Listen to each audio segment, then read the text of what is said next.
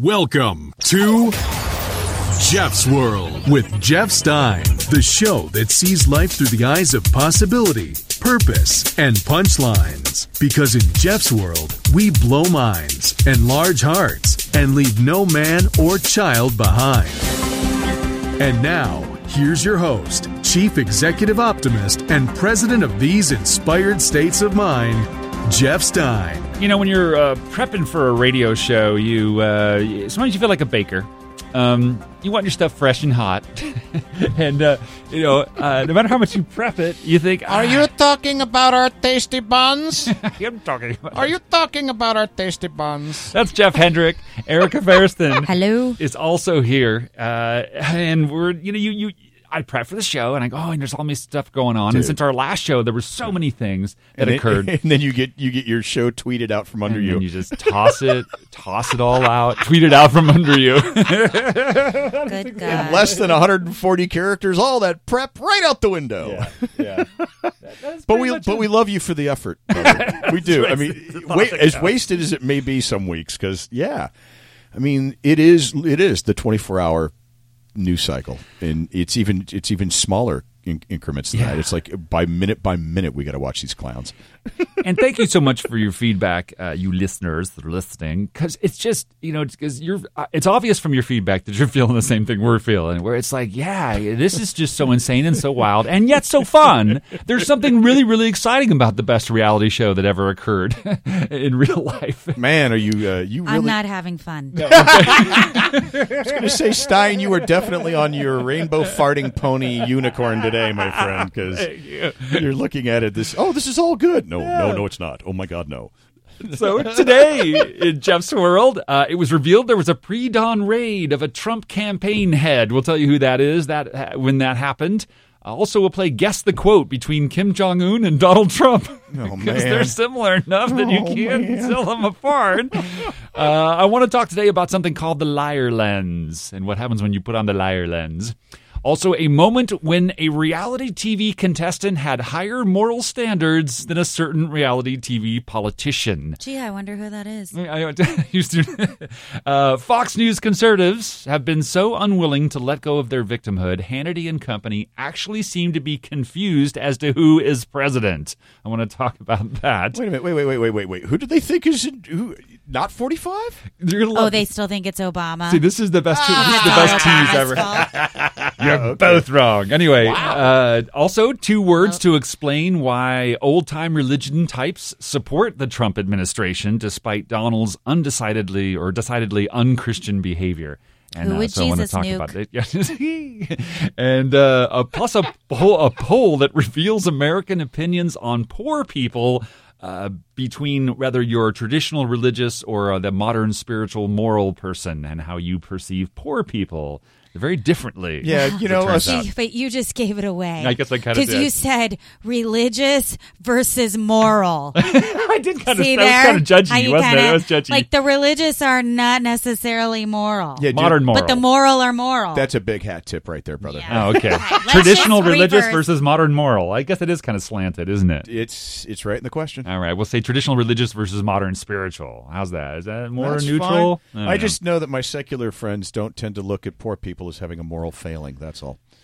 So there's a little teaser giveaway. Uh, Sorry I mean, they don't need you know the what? threat of hell and damnation to do the right thing. They just do the right thing because uh, it's the right thing. Uh, yeah, most of the time. Weird. Weird. Weird. Uh, also, plus, a, uh, let's see here, some facts to shed light on Sinclair Broadcasting and an emerging Trump T V, state T V. Uh, propaganda. propaganda. Propaganda. Propaganda. The real presidential briefing. There's a real presidential briefing that happens twice daily, and it's no longer in secret. We've heard about it. This is a cool one, cool story. Uh, we might get to running with the bull, bull in the china shop, and time permitting, the state of the infighting of the two parties, because they are going at it. But real fast, let's talk about meeting the North Korea with fire and fury. Fire and fury. You know, watching the last twenty... I wish that was a Bee Gees song. It's the fire and the fury coming in. It's so hot. I'm glad we can make light of nuclear winter. I, Um, no, Can't. it's, you know, it, it, it's, it, we should, I do want to talk about it just briefly because I want to bring the temperature down a tiny bit because, man, the last twenty-four hours, of course, has just been this like, oh my God, he tweeted fire and fury to the North Koreans. Yeah. And so what? So what? So what? Look at all the uh, other crap is, he's tweeted. Any of that stuff come true? Yeah. Are we great again yet? Yeah. I mean, Have were, you seen? Yeah, the, the, the, this is where I serious, disagree though. with you. No, please. This is the president of the United States yeah. threatening yeah. Uh, North Korea, and they are responding. Yeah, they threaten Guam now. They said they're going to shoot, which they've always and, and well, been in yes. range of Guam. And we so keep, now it's back to Trump. Yeah. Now right, your move, and I got to tell you, oh. Kelly is yeah. all pro-nuclear war. Yeah. Yeah, that makes I me mean, a little nervous. I, well, he's got a bunker. That's why. uh, nobody in Guam has a bunker. That's why they're a little nervous. I think it's interesting that Trump threatens North Korea. North Korea doesn't threaten us. They threaten Guam. Yeah. Like, I'm going to punch you right in the face. Oh, yeah? Well, I'm going to kick your little brother right in the head. Well, what? We do have, you know, uh, stations there, military we have a mil- stations. Yeah, we have one hundred thousand We have one hundred thousand U S troops. And they yeah, can a- reach it. So it's actually, instead of, you know, uh, a threat that doesn't make any sense, like I'm going to bomb New York from here, it's it's a doable thing. Yeah, it's a doable thing, but they don't have, trust me. It's we will see we will see a nuclear accident the likes of which this planet has never seen if they try it. We'll we'll yeah. we'll, we'll, we'll send over a virus. That yeah. doesn't make me feel good. No, it doesn't. No, I'm not saying it should. I'm just saying. But the, that no, the, but the mutual annihilation will, will deter yeah. uh, even Kim Jong-un from being that stupid. So we we have to hope, obviously. Uh, maybe him. But not Trump. Yeah. Not these people that want this to be the end of the world right, so relax. Jesus comes back. Relax. Here's here are the words you need to keep in your mind. Lawful order. Yep. I was just going to say that. And that's that is what every member of the military has a moral, deep-felt yeah. obligation to look inside their hearts and go, hey, is this a moral order? Is this a right thing to do? And under their obligation to the military code, they are obligated to look at an order, and if it's not moral to and here's the follow. primary so reason I think some a spokesperson from the military just came out and said that their obligation is to follow the orders of their commander in chief only if they are lawful. Yes, that's correct. Only if, only yeah. Well, it's not like any unlawful things have happened since this presidency, but uh you know the Republicans and all those in place have definitely stopped unlawful things from happening. Oh, wait a minute. That's sarcasm, isn't it? Yes. Oh, okay. No, I want to make sure so that here's the I smelled something in the room. Okay. Dark line that right. I know Stein is going to get so mad and be like, you're so dark. My listeners don't like it. Go ahead. So here it is. There has been a coup in the United States, and it is a right-wing coup. And it has been thwarted by the incompetence of Trump. But now that Kelly isn't in place, get ready for it to continue. And all of these lines of, well, it's unlawful, and our Constitution states, oh, yeah? That has already been violated Uh, time and time again already. So that is what's happened. It's continuing to happen. Trump gets a propaganda uh, briefing every day that's hand-delivered of all the tweets that are great about him that keeps him going. Fox News is your... Everything that you're talking about, Fox News spins it. Well, and hold on. Let's get back to the. Let's, we're not tangent too much a on the. A coup has taken place. Yeah. Okay. Well, on, if, I would argue that it actually took place in the eighties, but that's just me. Uh, but on the tangent of, of North Korea, I mean, on the topic of North Korea specifically, again, assured destruction. Kim Jong-un is, is a crazy narcissist, as evidenced, but he also knows that well, if that he does, gives me hope. If he fires a missile to Guam, he, it is it is then it's full war. I mean, he knows that this would just, and that's obviously horrible and terrible, and he his people will be annihilated. And I don't think he's ready to do that. But even if he is ready to do that, it would require this U S president to engage about in that. His people? Uh, no. no. Did you but, hear Lindsey Graham? I mean, they're all like, "Hey, we're going to fight it over there so we don't have to fight it over here." They're going to annihilate them. Yeah. But in order for Donald Trump to attack North Korea he would need, again, as John, Jeff Hendrick is pointing out, uh, the complicity of the, the complicitness of the generals. And the generals, first thing, are going to look at it and say, wait a second. And this has happened before. Say, this is an unlawful order because only Congress may declare war. And there would like not Vietnam. Be a... No, Vietnam was a police action. But it was also a an approved, a congressional approved pl- police action. It was approved in stages, and it was approved as it went. I don't think we've had a congressional a approved different. war since the fifties. Yeah, but there's no, no. middle ground with North no. Korea. No, you know, we no haven't. Middle... Well, no, hang on. She's got a very valid point that needs to be listened to. Yeah. We have not officially declared war since World War Two, yeah. despite the That's myriad true. of conflicts this nation has been involved in. Okay, let's get yeah. that. No, because that no, needs a, to be it's said. A, it's an important part. We haven't actually done the work it takes to go to war. We've just gone and killed people. But you think now we'll actually take the steps and the time to properly declare war I don't think, in this situation? I don't think people take Donald Trump seriously. And in in the in within the government, within the military institutions. The military and, they, and the government is supporting, and the Republican government that has all branches of power are supporting Donald Trump and have been. Yeah. And yes, okay. when they go out and they say some little tweet, oh, he's so ridiculous, and then they vote the way that he wants. I mean, what he tweeted right there is worthy of impeachment. Has it been done? No. No, no, there's no get. No, no, we're not going to. These are two different subjects. Whether we're going to go with North Korea, I'm not. I'm not afraid of. This has been. We've had it at DEF CON whatever for a long time with with North Korea. Now everything Erica is saying about those other parts, well, she's just revealed the rest of the show. So we're going to talk about those things uh, about Spoil- this propaganda. Spoiler alert. But in terms of North Korea, uh, I don't fear that right now. I see all I see is a couple of narcissists screaming at each other, right. and a lot of smart people going, "How do we calm these narcissists down?" And here's the other thing that uh, is very rarely mentioned, and I heard it on the news radio driving over to the studio today: mm. was China is in legitimate fear of a unified Korean peninsula. That's correct. There's a lot of people involved that don't want this to happen. Yes, yeah. Communist China is trying to make peace and telling both sides to tone down the rhetoric. Yeah. Communist China right. is doing that. Right. The yeah. weird oddity of Trump's narcissism matching Kim Jong-un's is that it forces China to get uh, get involved, which they've been pretending not to be involved forever. And the main reason they don't want to get involved, as we've talked about in previous shows, is that it would cause a massive refugee crisis for them because everybody in North Korea would run to China. Yeah. And they don't want any of that. No. And they don't have So they, they have an extreme interest in preventing this because they got enough poverty in China. They don't want an entire country of poverty right. to, coming into theirs. Basically, China has been using North Korea as a buffer zone to the West forever. Yeah. So they don't want any changes. They really don't. They kind of like this whole nervousness to kind of keep going for the thirty or forty years. Yep. So, uh, coming up here, we're going to talk about uh, the F B I raid that I teased earlier, as well as where this Trump presidency is going. The uh, we guessed the quote. We did kind of guess the quote there. Uh, I want to talk about something called the liar lens, and uh, this is Jeff's World. I got a condo in Manhattan. Baby girl, what's happening?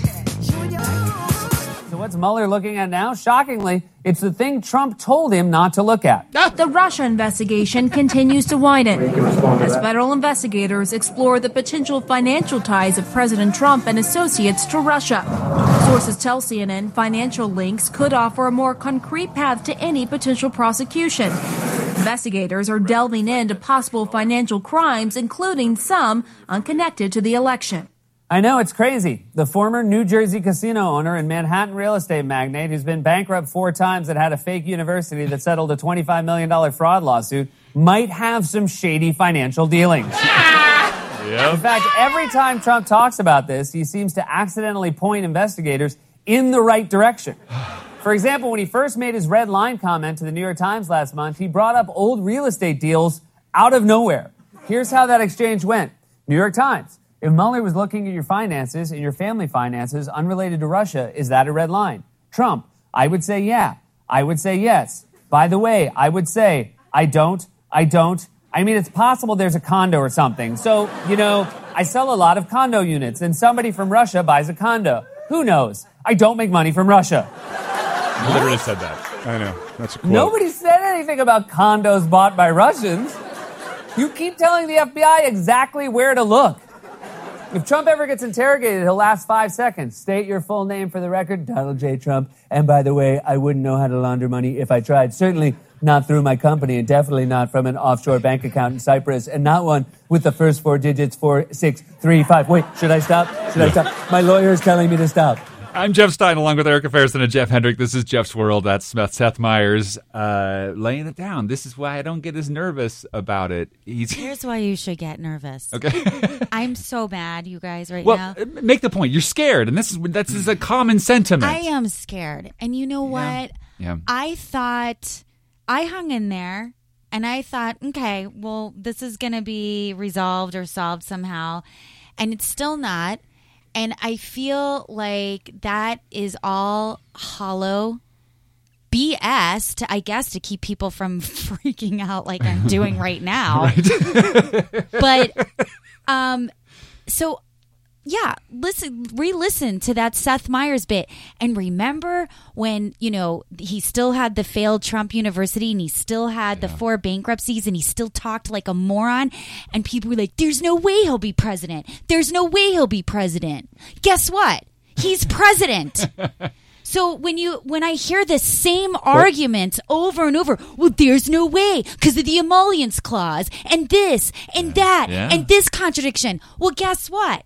The Republicans who are in control and have the power to impeach, they haven't done it. Well, when his ratings get low. Okay, so when his ratings, oh, well, they're at eighteen. Guess what? Still hasn't happened. And I feel like saying, wake up. Not going to happen. And the people whoa, need whoa, to rise whoa, up and whoa, do something. Whoa. nineteen months it took for Watergate to go down. nineteen yeah. months. This is so okay. much worse than Watergate. So, oh, God, so, that is true. Oh, that, that is very true. You are one thousand percent correct, lady. And that's exactly that's exactly why it's taken that much longer, because there's that much more muck to rake through. There's that much yeah. more poo to get in order, much more filings to get right. Man, there is there are the devil is in the details, and the devil is big. On and speaking one, of the so. devil...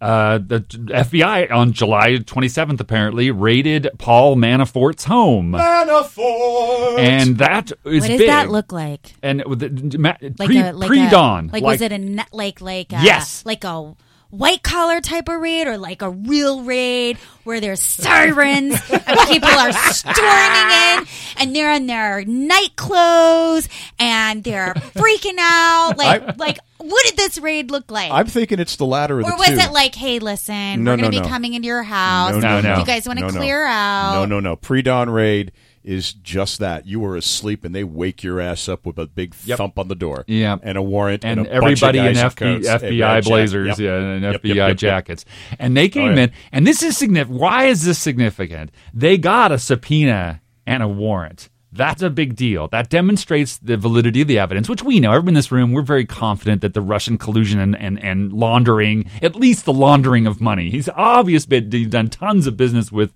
people who are illegal or using, you know, sanctioned money at minimum. I using, don't know. I don't know. Maybe maybe I sold a condo. Maybe yeah, I didn't sell a condo. Maybe I sold a donut to some guy named yeah. Rudy. I don't know. But what it says is that a company yeah. says that also Bob Mueller knows that uh, I like the way this article in the Washington Post says it could all could also have been intended to send a message to President Trump's former campaign chairman that he should not expect gentle treatment or legal courtesies from Mueller's team. It proves that they had reason to subpoena, and they had reason to believe that he was hiding it.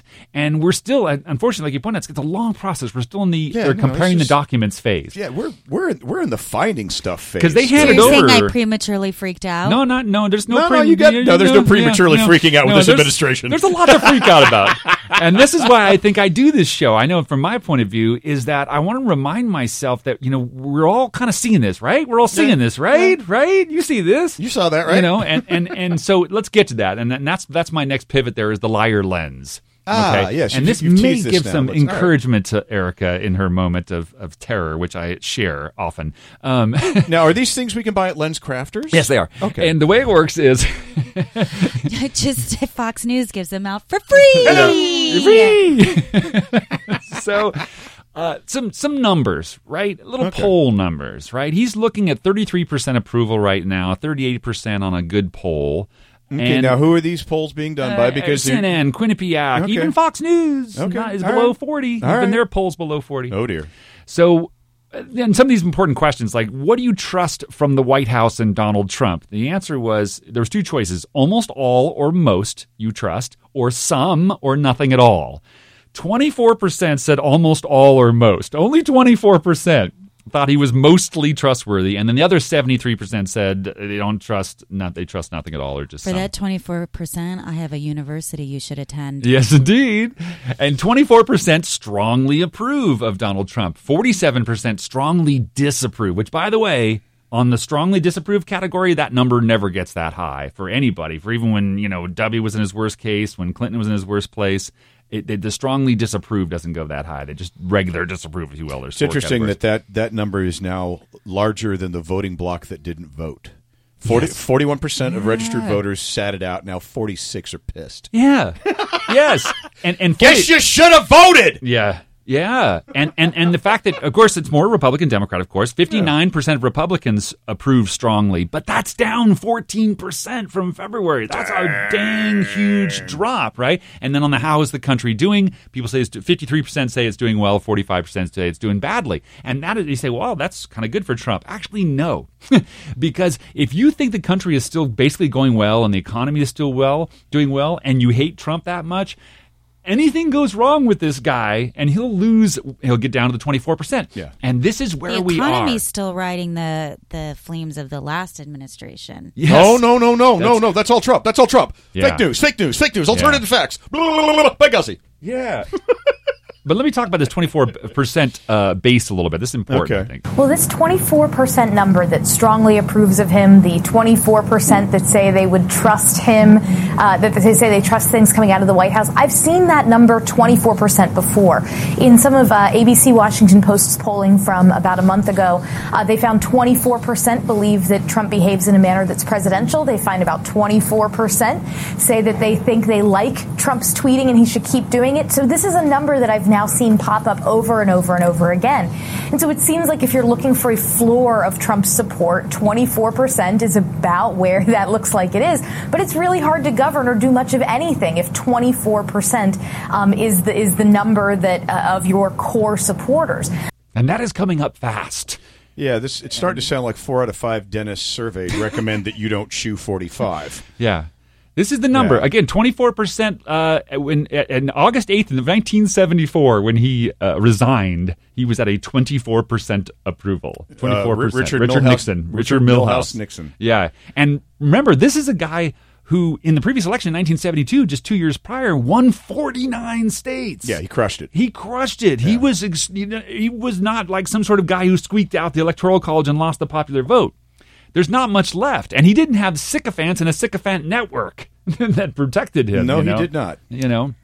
Well, so. And it was also a time, though, it seemed that Republicans and those Americans valued uh, truth and honesty. And I, I I don't see that right now. Well, here's the liar lens.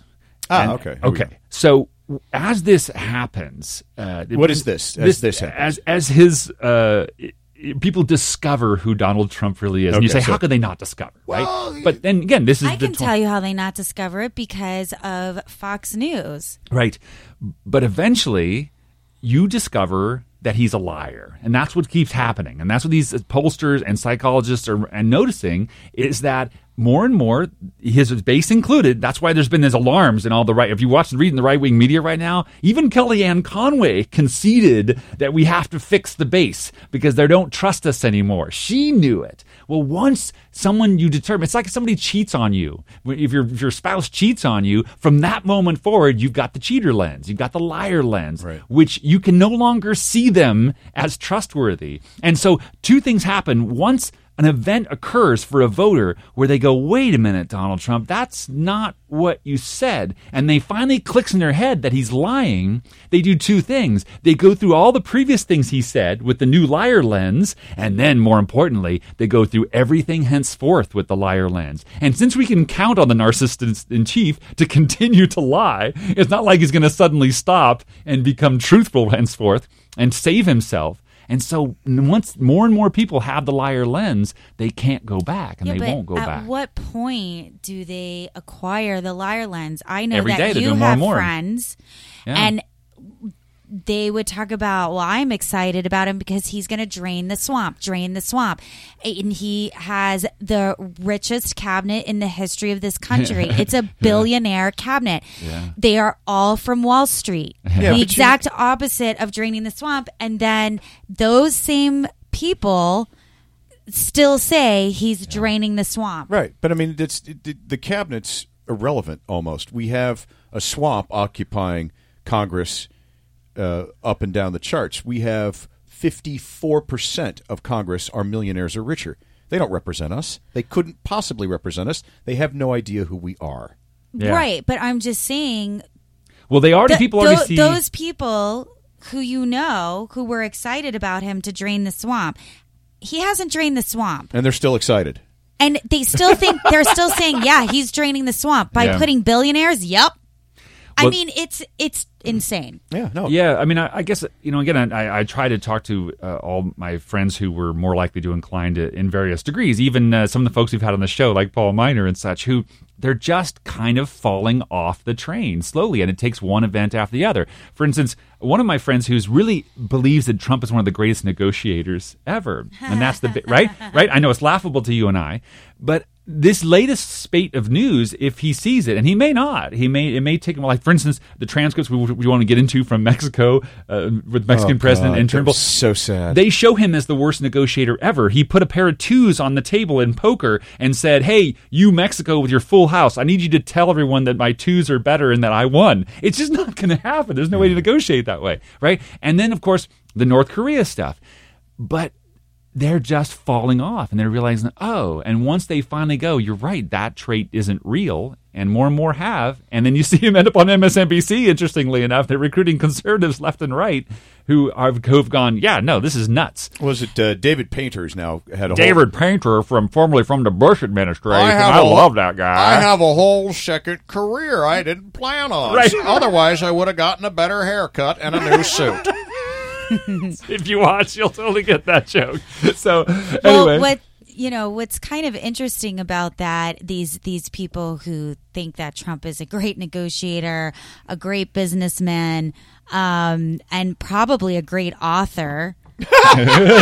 right, right. They just ignore the fact that the books were ghostwritten. Yeah. His deals were not done by him.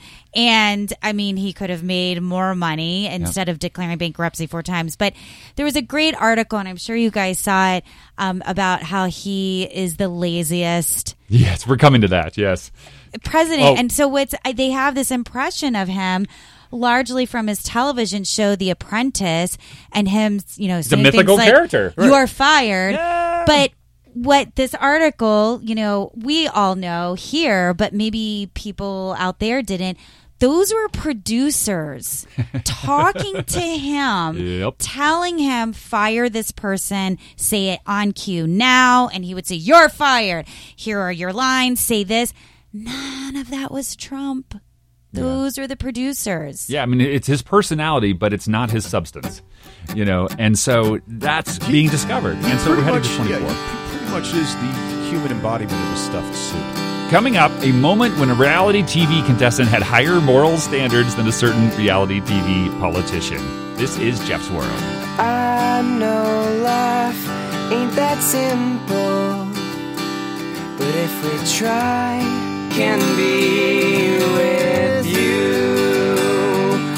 Yeah, yeah. This is Jeff's World, the independent state of mind, where we look at this gorgeous country and all its complicated glory and just love her just like she is. I'm Jeff Stein with Erica Ferriston and Jeff Hendrick, and uh, this is uh, Jimmy Kimmel. We bore witness as Bachelorette Rachel chose Brian to be her lawfully wedded bride, and I have to say it was a bittersweet moment for me because I've been on a roll prediction-wise. Every season before the show starts, I pick who I think is going to win. I pick four of the last five bachelors. I pick four of the last five bachelorettes. It's why they call me Rostradamus. But this time, the guy I picked, he did get down to the final two. Unfortunately, that was as far as he went, uh, to number two. But I do feel somewhat vindicated because an amazing thing happened tonight. My pick, his name is Peter. Peter did something no one on the show has ever done before. He acknowledged how preposterous it is to get engaged to a woman you've been on three dates with. while she was dating two other people.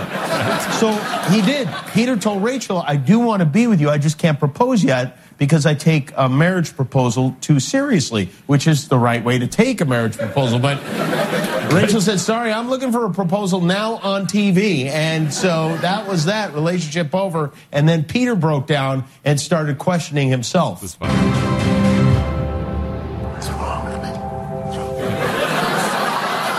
With you. Nothing's wrong with you. After twenty-one seasons of The Bachelor and thirteen seasons of The Bachelorette, you are the first rational human being ever to have Right? Right?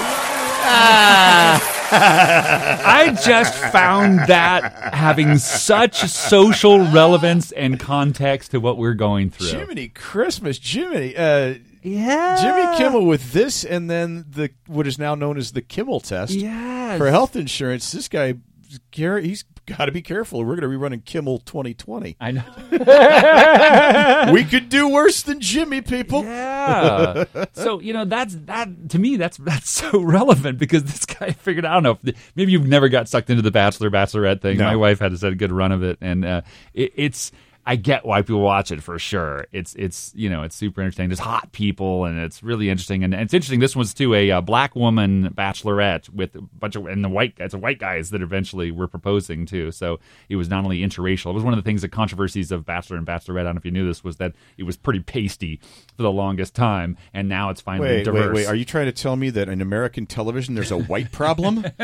Stop it. Stop yes. it. So not only was I impressed with Peter who said, wait a minute. I, what I love the hell am I doing? What the hell am I doing? Marrying somebody I don't even know who's dating somebody else at the same moment I'm marrying them, yeah. you know? I mean, right? It's already icky. And outside of television, you would never do that. That would never even been a thought that entered your head, would yes. it? And so I thought that was cool. And then the second part of it is the racial part of it. Uh, for those who don't know this, if you're not an actor, uh, but you'll know this, it's ever since the Oscars and they completely blew off black folks. Remember that? We talked about on the show. A couple years ago, year, yeah. Two years ago, two years right? Ago, yeah. It was one of the early segments of, this, of the Jeff's World was about that, right? Well, Hollywood has really swung the pendulum. If you guys don't see casting, you know, average folk don't see casting listings and this sort of stuff, but if you're white right now in Hollywood, you're not working on co-stars, guest stars, or commercials very often. Um, they are... excessively going with not only other, you know, non-white races, but there's been a huge casting emphasis on kind of mixed races, things that you can't even really tell. Oh, they're Filipino and Latin. They're whatever, Filipino and black, you know.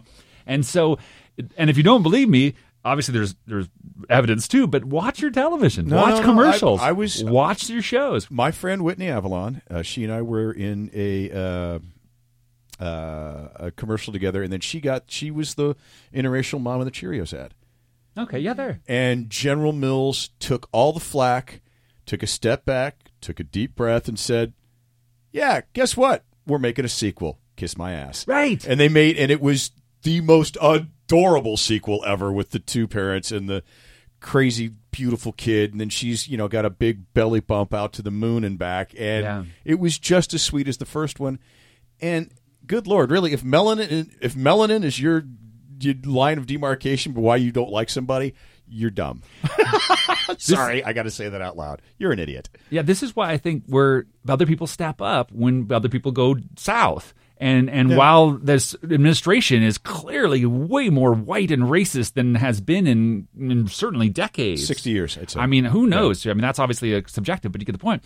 And meanwhile... everybody in this room has varying degrees of prejudice towards corporations, I can say. And yet here's corporations stepping up and filling in the gap as right. well as you okay, know casting people and saying, let's do this I and love, let's represent America. I love that they're doing this, but please don't break your arm patting them on the back because know, it's all about the money and the bottom line anyway. And you know, you know it. What, though? But hey, it is. It is. But corporations are famously timid about taking chances. And so the fact that we've got this kind of racist rising to see corporations step in and go, well, we're going to make take chances and ignore the complaints. Correct. Well, kind of common sense. Kind of common sense. Uh, look at the population. I know. That's going to buy your product. So it's hardly Bingo. some, you know. Bingo. Yeah. And I was having a discussion with a white. Integrity-filled risk. Right. That and they're I, taking. And I was having a discussion with a, a fellow white actor, and, and they were, we were reading a Twitter uh, rant about this thing, the, how casting is all interracial now. And, of course, white actors are like, this isn't fair. You shouldn't overcompensate. And, over, and, and I thought to myself, jeez, come on, you kidding? Decades of ignoring people of color, yeah. and you're annoyed that they're kind of making up a little bit and going, you know, yeah. let's make sure we diversify, Here's and an then idea. we'll find yeah. that even, you know, pattern. Put and on- he probably wouldn't have booked it anyway, so... And here's another idea, you know, uh, put your big boy pants on. yeah. Okay, yeah. yeah. You, you, you're a white man. You've had you've had a good run. You've had a really good run, and you've done a lot of really crappy things as, you know, far as an institutional... landmark governing agency. So let's all just take a deep yeah. breath and be okay with it. And, and I can hear the voices saying, well, it's not my fault that other people, white people were racist. Why should I suffer for it? It's like, yeah, yeah, yeah, I know. I, I know. It's a very squishy, sticky subject. It's, like we were talking about Kaepernick. It's all the same thing. We're trying to even it out, and we're we're talking about it, and we're changing it, and we're trying different things. Yeah, this you know? is an ugly subject. The solution is also going to be kind of ugly yes! and, and, and nasty. Thank you. That was it, the point I was trying to make. It's it's going to be, there's going to be pains in the growing, but the growing's getting done. Yeah, and and when you're, you're you're a tall guy, I'm a tall guy. Your knees got blown out when you were seventeen, didn't they? Yeah, from, from growing too fast yeah, that exactly, summer. You're exactly. like, okay, there was pain, but we got over it. We're tall and right. we're standing up straight, so we got this. Yeah, and so this is the pendulum swing. This is yeah. how it evens out. It's, it's going to be ugly. In the same way that everybody in this room is for single-payer health care, well, that's going to put thousands of people that work in health insurance out of a job. Well, okay. In the same way, it's like, well, there's a lot of white people who aren't working as actors right now. Well, okay. But this is part of the adjustment. And we become more a representative of our own people.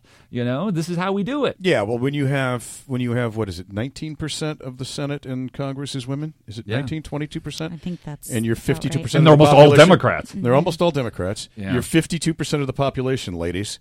Step it up. We need you. Come on. You and got they are. It. Yeah, and they are. And, and and God love you for doing it. But, man, get get get us men the hell out Erica's of the way. Erica's proof of it. The graduate of Emerge, yes. a program designed to uh, to elevate women as candidates. And we're pro-choice uh, Democratic. I'm, I'm, I'm going to say something that I'm probably not so. I'm, I'm, I'm giving away a secret. We're, av- we're actually having Erica cloned. And, uh, so there will be more God, Ferriston. one hundred Ericas. Holy oh, crap. No, no, no. We are legion. We'd have a single payer healthcare in a week.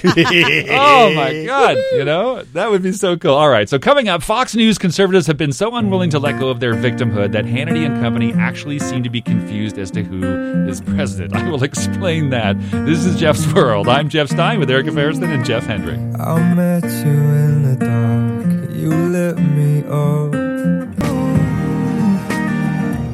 This is Jeff's World, where we feelize our way to a saner future. I'm Jeff Stein with Erica Ferriston and Jeff Hendrick, and uh, a little more Seth Meyers, if you don't mind. But as Trump and his team and his allies and conservative media have tried to discredit the Trump investigation, one thing has become clear. Nine months after the election, they are still obsessed with Hillary Clinton, as Trump made clear at his rally in West Virginia last week. What the prosecutors should be looking at are Hillary Clinton's thirty-three thousand deleted emails.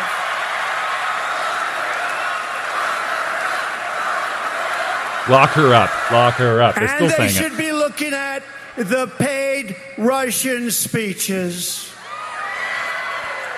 and the owned Russian companies.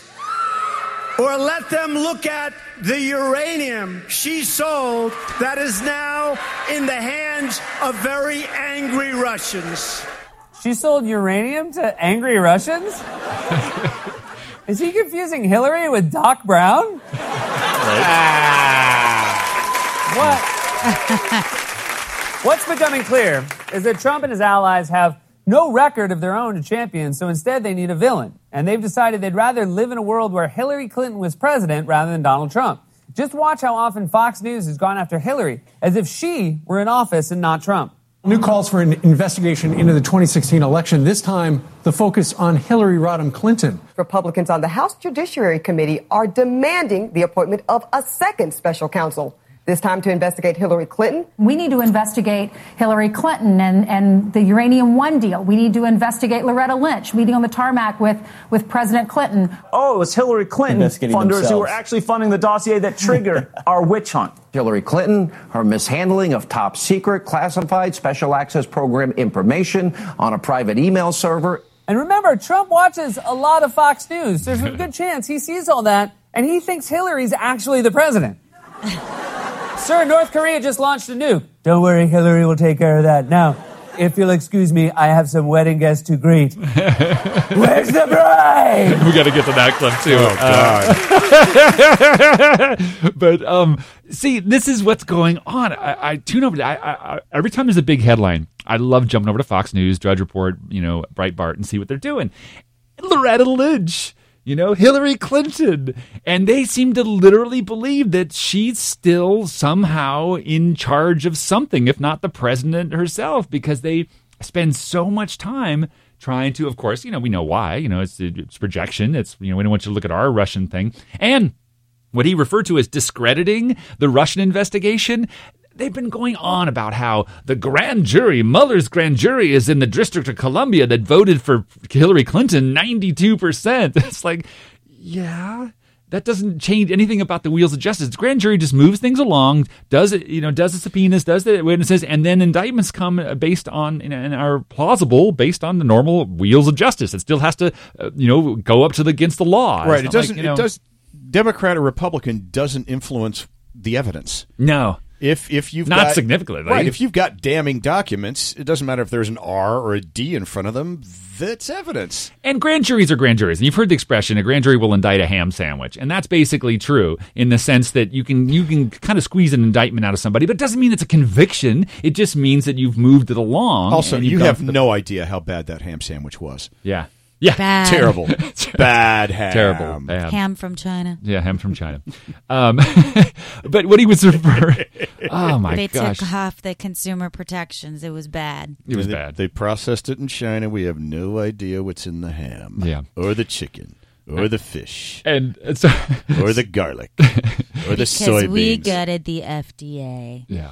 Well, these are all real things, and definitely the government is a shell of itself, and, and we could do a, another show on that. But anyway, oh, and just we so you, will, we will. And just so you know, if this was a Daily Show, you get all the that you need. But just so you know that that's if you don't go to the, the right wing sites, you know that just that's why when you hear this stuff about Loretta Lynch, they're still talking about Loretta Lynch and just making stuff up. They're desperate. They're trying to find a way to make Trump Le- less guilty than Hillary, and then somehow that makes it okay. And that's always whenever you bring up, you know, something about Trump that even he tweeted out himself, yeah. you know, indicted himself. They'll be like, but Hillary. Yeah, but Hillary. yeah, no. It's like, we're it's not talking way, about no. Hillary. It's the weirdest knee-jerk reaction. Hillary's not and it happens president. All the time. No, she's not. Yeah.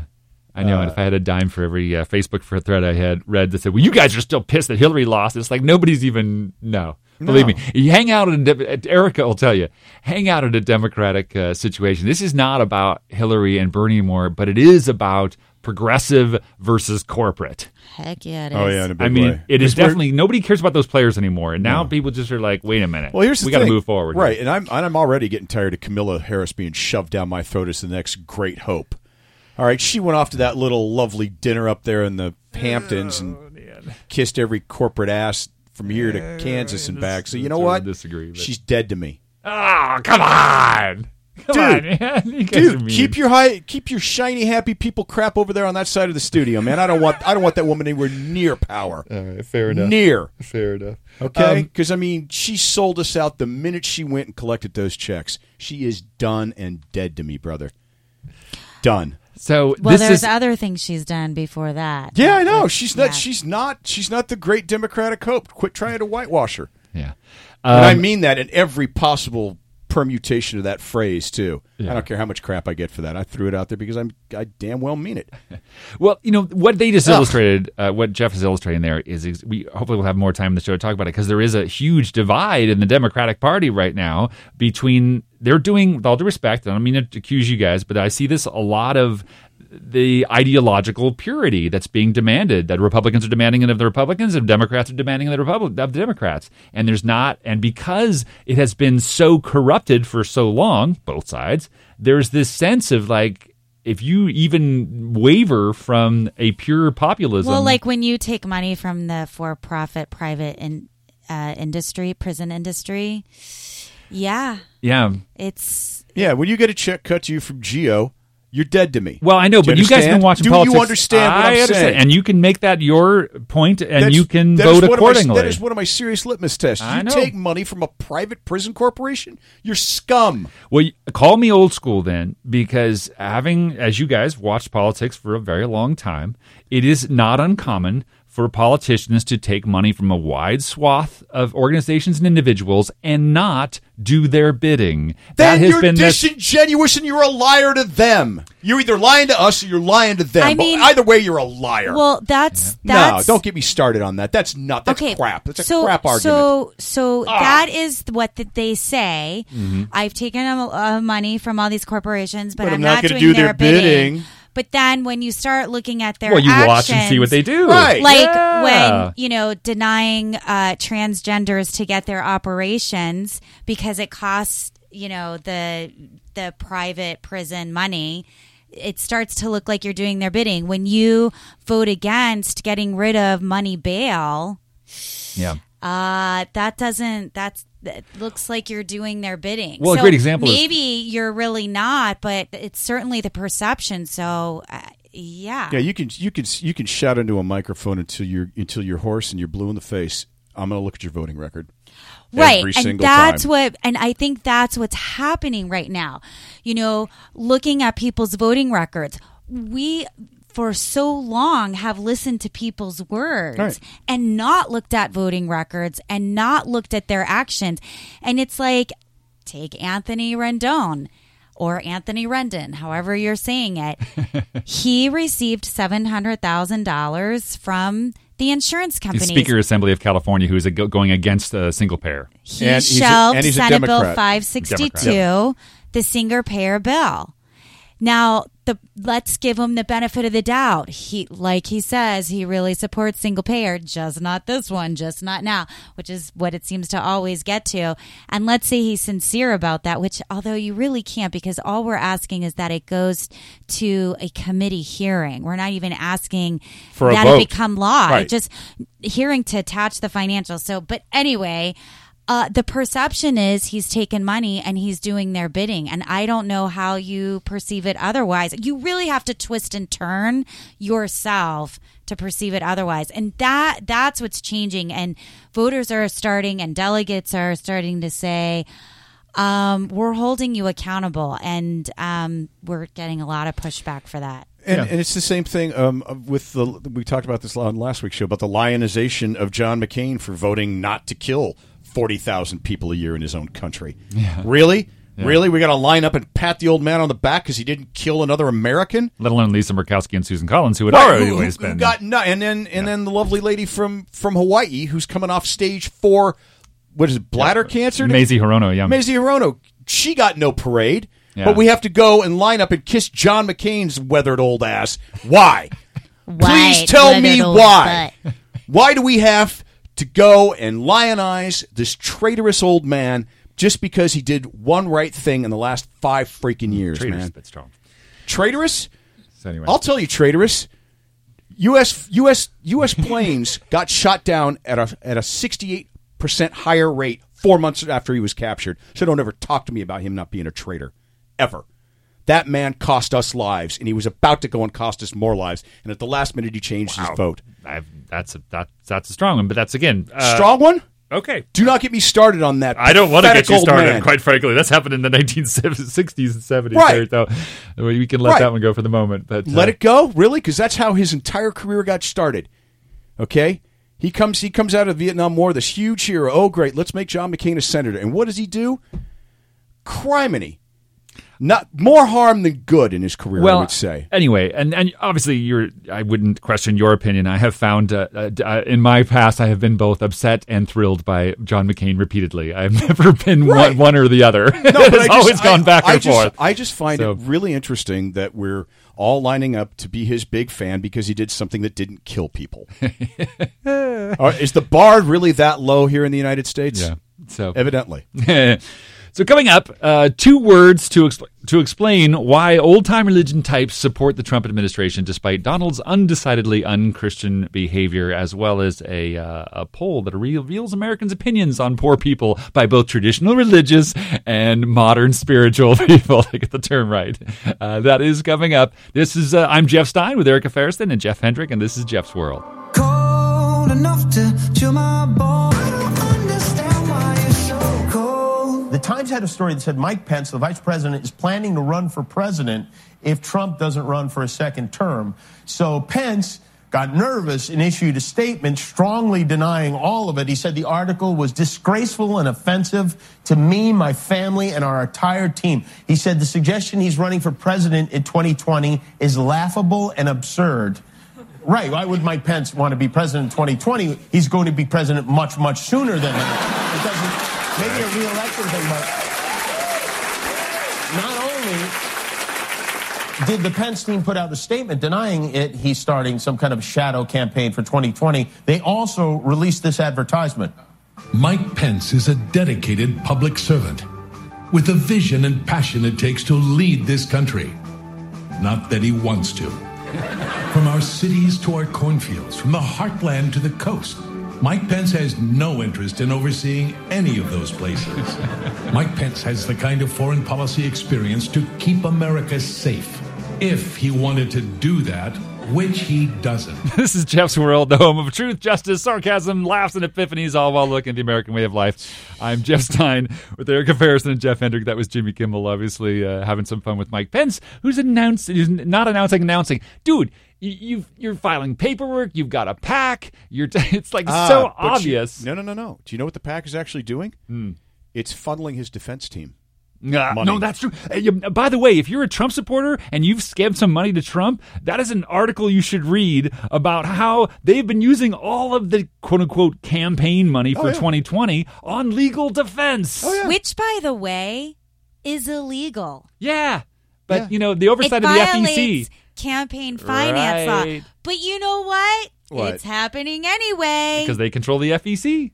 Yeah. The Federal Election Commission. That's how it works. So, you know, it, it is a banana republic in a lot of respects that way. But in the so now we go to Mike Pence. Why don't we have bananas on. then? I want some bananas. You should not have bananas. And mangoes. But uh, this is a random one. They did a poll yeah. in New Hampshire. Okay. And between John... Live, live free or die. Yeah, exactly. Uh, between John uh, Kasich and Donald Trump. And Kasich beats Trump fifty-two to forty in New Hampshire okay. among Republican voters. Of course, this is, you know, a million years away from a twenty twenty election, which Donald Trump won't even make, because Jimmy Kimmel did make the correct observation. He will not finish. I don't believe. I don't see how he could finish his first term when his approval ratings are twenty-four and he's destroying the place. Um, they'll make Mike Pence governor. And that, by the way, is the tease. Two words that explain why old-time religious types are with the Trump administration. Those two words are Mike Pence. Yeah, no, this was never about Trump being president. This is about Mike Pence being president. They love him. Of course they do. And he's going to usher in a theocracy for them. Yeah. Uh, um, so you Unless, know this, of course, I get a gun. And you put this article up on yours, an yes, Upworthy article uh, that Jeff Hendrick put up on the Facebook page. Is twenty things Mike Pence did while you weren't looking and why it matters. Oh, man. He because is, he he's is, been very busy. He thinks the Bible is the book to run this country by, and I got a big freaking issue with that. Which version of the Bible? His. Mm. Yeah, the, well, it's it's not even so much a version of the Bible. It's it's the uh, cherry picking of the Bible. Uh, you That's know. my point. Yeah, it's like so. Let's on. let's just call it what it is. It's the King James perversion of the Bible. Oh, yeah. So uh, you can look at this on the Facebook page, and I, and I do recommend it if it's fascinating, because when you look at what Pence has been doing, he's been quietly kind of doing a shadow presidency yeah. where he meets with the evangelical types, the religious, uh, the hardcore religious types, and says, don't worry, we got this. Don't worry, we got this. And not only we got this, meaning when he becomes elevated to president, he'll get it done. He's been whispering in Trump's ear, and Trump's been doing it. You know, he, there's and this the article talks about one thing after the other. Like banning where, birth control. You know, well, and, not banning it, but un, uh, defunding yeah. uh, birth control. Which and- worked so well in his home state of Indiana when he did that to Planned Parenthood. They had an AIDS epidemic. Way to go, Mikey. And there's but little- then again, that's probably cool because he probably thinks gay people should be dead anyway. There's little mean things, too. One of the debates that's going on in the prison system, I don't think it's here in California, as I recall, but in elsewhere, is that women in prisons in other states have to pay for their own tampons and their own uh, menstrual products, wherever that may be. And, oh, and they're not—they're not at regular prices either. No, of course. If you know anything about the the, this, the penal Capitalism. system, yeah, I mean, if you know anything about the penal system, they charge. They've got all kinds of uh, bankings and things through Walmart and various Five companies. Five dollars a minute to use yeah, the phone. To use, sometimes it can be that expensive. Sometimes it's better, uh, but there's it can be very expensive. Use the emails cost money, phones cost Everything, money. It's, it's all money, money, money, money, money, money, money. And so here's these people that are incarcerated for for whatever reason. That's obviously d- individual cases, but they're being gouged while they're incarcerated. The fa- which means the families of the incarcerated are basically being gouged to pay for their tampons, including. But that's okay because they're all black and brown people. Jeff, so it doesn't matter. The good, religious, white, Christian-fearing, wealthy people of this nation are going to be just fine. So everybody calm down and have another Bud Light. Yeah. Um, but uh, and Mike Pence, too, he's the guy, not only is, is he ready and able to do all this, uh, but he's, again, he's been whispered into, into Trump's ear and gotten some of this stuff done, like the transgender, that random tweet. Um, they say that it was basically Pence. You not, know? Ra- not random, though, because that happened. I know it wasn't random. Wasn't ra- Now, what happened the day the day he tweeted that about transgender, do you also know what happened? We talked about it earlier in the show today. Yeah. That's when Manafort's house got raided. Right. The very day that he tweeted about transgender. Yeah. It was a big cover. It was just a big, and we never heard about Manafort's house getting raided, did we? Until yeah. today. And so what Pence the does is... The timing of that, that sounds accurate, but oh, the is. transgender thing... was a deal that Trump made with the right-wing through Pence members of Congress. They would support funding his wall if he kicked the transgenders out. If he kicked the yeah. transgenders right. out, right, that right. was the bargain. Yeah, and keep going because you're making my point that I started this show with. Yeah. That this country has been taken. There has been a We've clue been of the right. wing, whatever they call themselves, alt-right extremists. And there is so much stuff from scientists being kicked out, uh, you know, ambassadors not being put into place, uh, over departments being completely gutted. four hundred still. Uh, over four hundred people need to be put in place because stuff is just not getting so done. So you're making the point. Yeah. Yeah. Right? Yeah. Showing all these things that Mike Pence... and the Republicans have been doing this whole time yeah. oh. while Trump tweets. And then yeah. you've got this uh, this lunatic Robert Jeffers from the Family Found, whatever freaking hate group he runs, saying that uh, Trump has the moral authority from God to take North Korea off the board. Yeah, right? Really? How yeah. convenient. I know. Again, as as the lovely Erica asked earlier in the show, who would Jesus nuke? So one of the things Pence likes to do, it seems that with this pattern, is we've not watched what, like he'll go to a speech and he'll, he'll work with one right, one re- religious group or another, is that he kind of cues these things up. And then as soon as Trump needs a distraction, like the transgender thing, you know, he'll just jump in and say, well, uh, do this, get rid of abortion rights, get rid of this rights. You'll love it. The base will love it. They'll get all excited f- for you. It'll eat up twenty-four to thirty-six hours on the news cycle. Exactly. Cut funding for birth control you for know? teenagers. And remember, Mike Pence is the guy who passed a law in Indiana to make to force women to have funerals for their miscarriages. So this is the kind of miscarriages. Miscarriages. That is a that is beyond a sick freak thing just, to do, man. But it that feeds just... the economy because then you have to, like, I guess, go to a funeral home. That's right. And have a service. That's right. Oh, good. So on the question of whether they asked people, what do you think of poor people? Right, and and who are, the, and who are the people they asked, Jeff? They asked uh, the Christian religious types as well as the uh, more modern spiritual types, if you will, for lack of a better term. Um, and you don't have to say modern; you could just say spiritual. I you could say you could. secular as well. I yeah, I mean secular word. is different because I mean we need new terms. Like I don't consider I consider myself a Christian in the sense that I think everything that Jesus said rocked. Period. Um, and so in that sense, if you're saying, am I a follower of what Jesus the Christ said, then yeah. But at the same time, obviously I'm dominated Buddha? by, exactly, so Buddha, Tao. A, do you consider yourself a Buddhist? But that's the weird part, yes, in the sense, is, but I don't, and that's why I say we need a different term, because I'm just looking at all these religions and saying. So you would be spiritual. Yeah, spiritual, and that's what I'm saying. It's like, where is the term? And so spiritual versus uh, dogmatic, maybe, is the word. Because even Christians, I don't like to say, well, Christians this or Christians that. And it's like, well, wait a second, I'm a Christian. And I don't believe that, uh, I don't take the Bible, turn it upside down for hate. I'd take the Bible and say, read what Jesus said. It's pretty clear. Love each other, duh. What you, know? you, what you need is the Jeffersonian Bible. Yeah.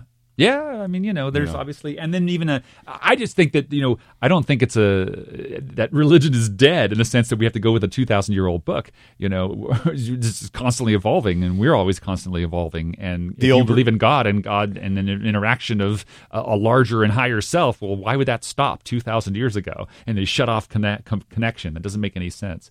So, yeah, you know, yeah. Well, me, I think I think well, once it, once it gets hijacked and you take something that is spiritually good for most of humanity and you make it a weapon, then you've lost it. You've lost mm-hmm. any godlike quality you had about it. So tell so, us about this whole so, between so the, numbers, the staunchly nearly twice. religious and the spiritual. Right. So forty-six percent of all Christians said that a lack of effort is generally to blame for a person's poverty, compared to twenty-nine percent of all non-Christians who thought so. And then fifty-three percent of white evangelical Protestants blamed lack of effort, while forty-one percent blamed circumstances, and fifty percent of Catholics blamed lack of effort, while forty-five percent blamed circumstances. So, if you're poor, it's your fault because God hates you. Welcome to church, everybody. And people who are atheist, agnostic, or have no particular affiliation, again, we don't have a clear subset, said that difficult circumstances are more to blame when a person is poor than a lack of effort by sixty-five to thirty-one percent. Yeah. So if you're Way not... Way more Christ-like with the non-religious folk, huh? And, How and, about that? Exactly. And, and my Bible-thumping friends, which I love having discussions with, will point to the passages in especially the Old Testament that do blame poverty on a lack of effort. There are quotes in great. the Bible. Great. But let's go back to the Old Testament. Not what then. Jesus said. No, that's great. Yeah. How you feel about selling your kids, Erica? Yeah. Think you can get a good price for Jack and James? Not going to do it. How about raping somebody's sister? How about having to marry your, your brother's widow? You're supposed to stone widow? a woman yeah. if she goes in public oh, while God, she's menstruating. Well, she's You're menstruating. Supposed to stone How about that? I'm oh, my God. I'm menstruating right now. So, you know, we got to stone you. We have to stone or you. Or get you stoned. Oh, my I'm God. I'm going to... Jeff, you're wearing a, fab- a shirt with two fabrics. I am. We're going to have to take you out in the garden and stone your ass to That's death. That's right. Too. Leviticus. Wait, you can't wear a shirt No, you with can't two wear fabrics. two fabrics. Yeah, because that's some crazy disrespect right there. You ready for this? The, are you ready for this, Erica? Hold on. I'm menstruating in public. Give me a moment. Okay, hang on. I know. You may not understand this because you're currently unclean. However, that's right, as they say, unclean. Uh, the oh, the statute that forbids the wearing of mixed fabrics is ahead of the one that says you shan't lie with a man the way you lie with a woman. How about that? Yeah, they were you more concerned. Closer. They were more concerned with inter- integrating your fabrics than they were about homosexuality. But let's, you know, save that for another yeah. cherry-picking episode. Yeah. Maybe men are supposed to get intimate standing up. I don't know. I don't Hello! Know. So, yeah, you can't lay with them. You have to stand I mean, up. If we're going to be literalists if we're gonna be literal. about it. So, wait, doesn't this mean since I'm menstruating, hello, yes, everybody, yes. making hello. this so public, my eggs are dying. Yes. So should I have a funeral for them? Oh, good Lord. Only if you're in Indiana. Do you think I could get Mike Pence to bless my... Dead eggs? Yeah. Sure, why not? Oh, man. Only, only if you name them. So you what's the good news? You can totally edit that out. No, it's all beautiful. So what's good news? The good news is is that this is how awakenings occur, because this is a minority. I, this isn't like the majority oh my of folks. God. And regionally, it's a majority. And they if you, for instance, are ruling. They are currently in charge of the federal wheels of government in many states, but not uh, obviously all Some of them. Some city municipalities. Yeah, et cetera. Some and, parks. But... This is how an awakening occurs. So one menstruating in public at a time. We will uh, get this together uh, because it's making much more sense. And certainly anyone under thirty-five just doesn't see the world. I mean, it, it, the numbers get smaller and smaller. It, you know, most of this last gasp. Well, if we get those people extre- pregnant yeah. and don't give them jobs... Yeah. they'll be so busy trying to survive that they won't be able to participate in well, politics and change things. And, of course, one of the things that Pence has been fighting hard to get rid of is what thing called Title ten, which is a thing that was invoked during Nixon that provides uh, support and funding for poor people in family care so that, you know, they don't have prenatal care. They don't have birth care. They don't have all these sort of things. It's, and they want to cut that all off. Because it's a moral failing on their part, Jeff. Don't right. you understand right. that poor people... They should be abstinent. They should be dead. It's so... They should be dead. They are a drain on the rest of us. Mike Pence and all the good, God-fearing Christian people know that, that poor people are the reason everything sucks in this country. So let's just kill them all. Well, when you feel victimized, when you are going through your life saying, I don't have enough, I'm struggling, life is hard, my wage is low, I don't have any future, I can't take care of my kids. Well, and then someone shows you a Bible passage that says poor people are lazy, that's going to feel very satisfying because you're going to go right into blame and revenge, and it's going to feel better than acknowledging your own victimhood. And that's why that obviously occurs. And so then the way to and support it keeps that. The, the self-blame yes. instead of looking at, oh, wait. It's these people that are exporting our manufacturing companies, which is why I can't get a job. But let's not look there. Let's just no. look at laziness. So let's, yeah, exactly. And so it's our job to speak from the truth, which is that, look, there's more than enough for everyone. And there we always has been. Always has been. Always has we been. We can structure a system which supports not only efforts so that those who make more effort get more results, but that it also lifts the least among us, which is in the Bible. And so we can do that. Not, we can do the, them both. No, no, no, no, no, no, Jeff, not in the part that we pay attention to. No, it is the no, part that they no, pay attention no, no, to, too. No, no, no, they no, pay attention no, no. to that, too. They just get caught up in the victimhood, which we all do in our own way. It's just they got a Bible that supports their victimhood in certain areas, and then also reminds them of their victim in other areas, and that's the that's the game. That's life. But they must they must feel insane. It would be because on the one hand, if you look at, let's say, some poor white evangelical Christians that believe they're in that state because they're lazy, but then also blame Obama and Hillary for it. I mean, it's just like, I mean, I see Republicans where they're, you know.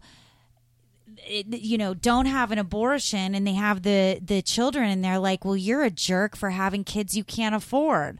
It's like, well, we got to do one or the other, right? It's like, yeah. But you took but away the birth abstinence. Control. Yeah. So yeah. I guess the human being's supposed to never, ever no, have well, sex. You're ever. Not supposed to have sexual interests. Like that's in the Bible too, right? To, to, to resist the older parts of the this Bible. This is even married people though. No, I know. Yeah. Only supposed to be for procreation. Like Title ten provided uh, birth control. For married people, too. I, yeah, of course. For, po- you know, people, you know, who are poor it, and oh, doesn't want to have a bunch of kids. It's actually very pro-family. Uh, it's incredibly afford. pro-family.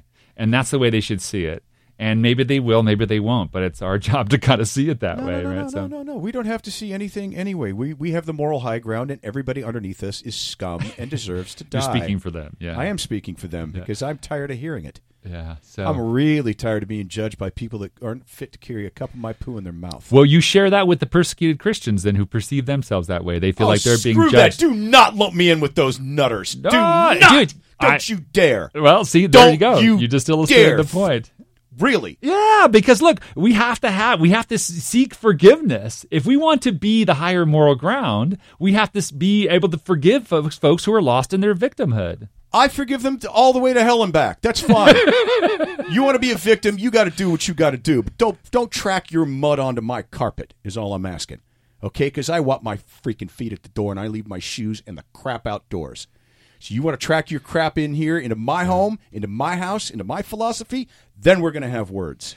And that is exactly the sentiment. I know you don't like me to compare, but that's, that's the sentiment. It's a Muslim that, thing, right? Leaving your shoes at the door. It's a Hawaiian thing. That's yeah. right. It's a Hawaiian thing. Yeah. It's, a, it's a lot of things, actually, apparently, Asian just, as well. It's a clean thing. It's don't a, bring the thing. Sand in the house, brother. Yeah. What you doing? But you, one, one last point as we move on here is, uh, Erica, uh, when I s- talk to one of my favorite Bible thumper friends, a so very Bible literalist, I say, that not give him a, a pejorative there, a Bible literalist, he does. He gets. We get into a corner in the conversation, and you can see the look on his face. He's stuck.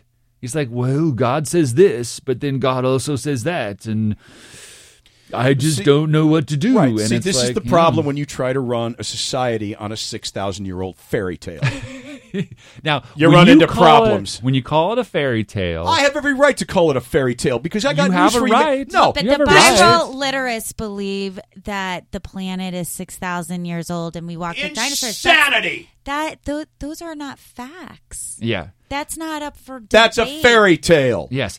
Uh, again, I'm not going to defend it, but um, the when there are many folks, certainly I know, who can look at the Bible and see it as metaphor and parable and guidance. Fantastic. And that's what we want Fantastic. to encourage. We don't want to be as, as angry as they are and say, well, you know, you guys are losers because you can't figure it out. You got to, you know, try, try to hold the space of like, okay, I could see where your Bible literalism makes you feel more stable. I, I think people can, but I think when when the Bible literalists want Bible Bible literalist legislation passed on yes. the people of the land, that's where the resistance comes from. Correct. And that they need to accept that that's their part in this. If you beautifully want, brought it back around yeah, to exactly, Mike Pence. Exactly. If you want a theocracy, go buy an island and have one, because that is not what this country was ever established to be. We knew that when the founders put down a very clear separation of church and state, they knew, and we know to this day, that that was going to be an ongoing battle. Uh, because when, damn right, they they set the country up specifically to battle to that. Remind yeah. people that this is a, a gray area that must be made clear by the populace, because there will be those who are going to go black and white one way into no, it's a theocracy, and there'll be those who say there is, you know, the atheists who say there is no religion, and I'm sick of you guys saying anything. And so this is the game. Right now we've got Mike Pence on the verge of one last theocratic gasp. And even if that occurs, which he probably will be president, at least temporarily, depending upon the timing of the Mueller investigations, and as no. he's president temporarily, the one advantage is is it puts that philosophy out and says, is this really who we are as in America? This will drag. And I know it won't. This will but drag, you know, yeah. theocracy and dictatorship work so much better with capitalism than democracy works with capitalism. Oh, and absolutely. That's why you see so much support that's for true. These kinds that's of rules. True. I mean, right now you have uh, our, you know, government considering through Eric Prince to have um, private armies, private armies with their own private planes. And with private corporations, we already ha- corporations already have their own private police, which we saw them uh, maim and destroy Americans in Standing Rock, right in North Dakota. Yeah, I mean, this is you know we're already there. Walmart's going to have their own private army. This is why we do shows like this. This is why we pay attention, because if we bring light to it and awareness to it, we will see it coming, we will respond, and we won't be just sitting down and letting Mike Pence have a free theocracy. It's Amen. Just not going to happen. Turn, Amen, on the, turn on the lights and scatter the roaches, everybody. And speaking to the roaches, coming up, some facts to shed light on Sinclair Broadcasting and an emerging Trump state T V, which would also obviously try to organize the roaches, but I can give you a little spoiler, it's not working. That's coming up here on Jeff's World. What a good dream that I just woke from. For once I was transformed. No. This is Jeff's World, the place where social, political, popular, and unpopular culture is seen through the lens of possibility, purpose, and punchlines. I'm Jeff Stein with Erica Ferriston and Jeff Hendrick. It always gets heated in here because we kind of take it seriously. Um, we're really into this, and we care. That, you, that, you can't get mad unless you right. care. And that and we don't run the A C while we're recording. Yeah. So it actually physically gets hot in here, too. Yeah, we're, we're kind of like, it's like a Sedona hothouse like in here. Like and, a sauna. Uh, yeah. So, but global warming's not real. Uh, it's ah, not real. Only, it's in not, only in here. Only in here. So. You, How come I'm never funny and I'm just very serious all the time? You're funny. Don't even start that you're not funny. Oh, you're. Cut oh, it out. Yeah. They're like, jokey, it. jokey, jokey. I'm like, global warming. So we're all gonna laugh. die. It's happening. You know, we should just end this recording right now, because what's the point? Oh, humans out. Oh my god. Humans out, ants in. Next show, please. All right. So if you don't know what's going, this is beautiful. Phase four. Um, but really, think about it. I, again, the lesson I say there is that when, when you hear the, the, the anger and the sentiment, always remember if something pisses you off, it's because you're, you're being yeah. I'm afraid. You can't be mean unless you've first been scared, and you feel as though it's obviously uh, politics in particular is the fear that other people's ideas and that you disagree with will be forced upon you, and it will it will become come between you and your freedom, you and your desires, you and your hopes. And pretty pretty much what I'm seeing now yep, these yep. days. Pretty much. Yeah. Kind of, you know. And so the, the the point is, is that this is a belief game. This is an empowerment game. And the way that democracies, especially ours, has always survived every previous B S. And we, on our previous B Ses, are way worse than the ones we're having now. And we're what, two hundred and, and what years old? Yeah, exactly. seventy-something. Yeah. Right? And so... We're, and, we're a newbie. Oh, we're, we're young. We're a newbie on the block. But again, we're not uh, beating labor bosses and killing them in the streets. We're not beating women who are trying to get votes. We're doing other things. We're in Standing Rock, and my as my co-host, co-hosts would point out... Depends got, on what color your skin we've is. Got yeah, our I was, ugly. Just about to, I was just about to say, it depends on exactly how much melanin you got coursing through right. your skin level, man. Because uh, ask Philando, Ca- Philando Castile... Michael Brown. Michael Brown. Any of these guys... If, well, we're, if we're where we need to be. So I know so. We're not where we need to be. We will always be evolving, and every new generation will think it's bad. This is the this is the thing about it. We've talked about the Renaissance I always refer to, the greatest social, political, economic, spiritual, technological renaissance in the history of mankind, which we are experiencing. We will not realize until it's over. In the same way that if you were, like you say, Philando Castile, horrible injustice, the man who was shot abiding the law on camera, and his the cop was acquitted. Where's the N R A right? outrage about that, by yeah. the way? Well, I don't want to change um, it too wrong, much. Okay. Wrong, wrong but color. The, wrong topic. Uh, but wrong the point color. is is that yeah. if you go back just fifty years, there were five thousand lynchings in one year or whatever. You know, I mean, this is the difference. And then you say, well, that's not very encouraging. No, it isn't. It's, that's not going to make you feel better. Uh, you know, that's... No, we're, just, we're shooting for less worse, I yeah, guess, not better. And, and that's... It, the point is, is that society will always be feeling like that. It's a question of perspective. Is are we improving or not? Is there? You want to make a list of all the terrible things? Yeah, there's a lot of terrible things. You want to sure. make a list of all the people that and how they felt about those terrible things? That's incredibly encouraging to me. And, you know, even the discussions we're having about a narcissistic president and all this stuff is really good for us because many, most of us are going, well, that doesn't make any freaking sense.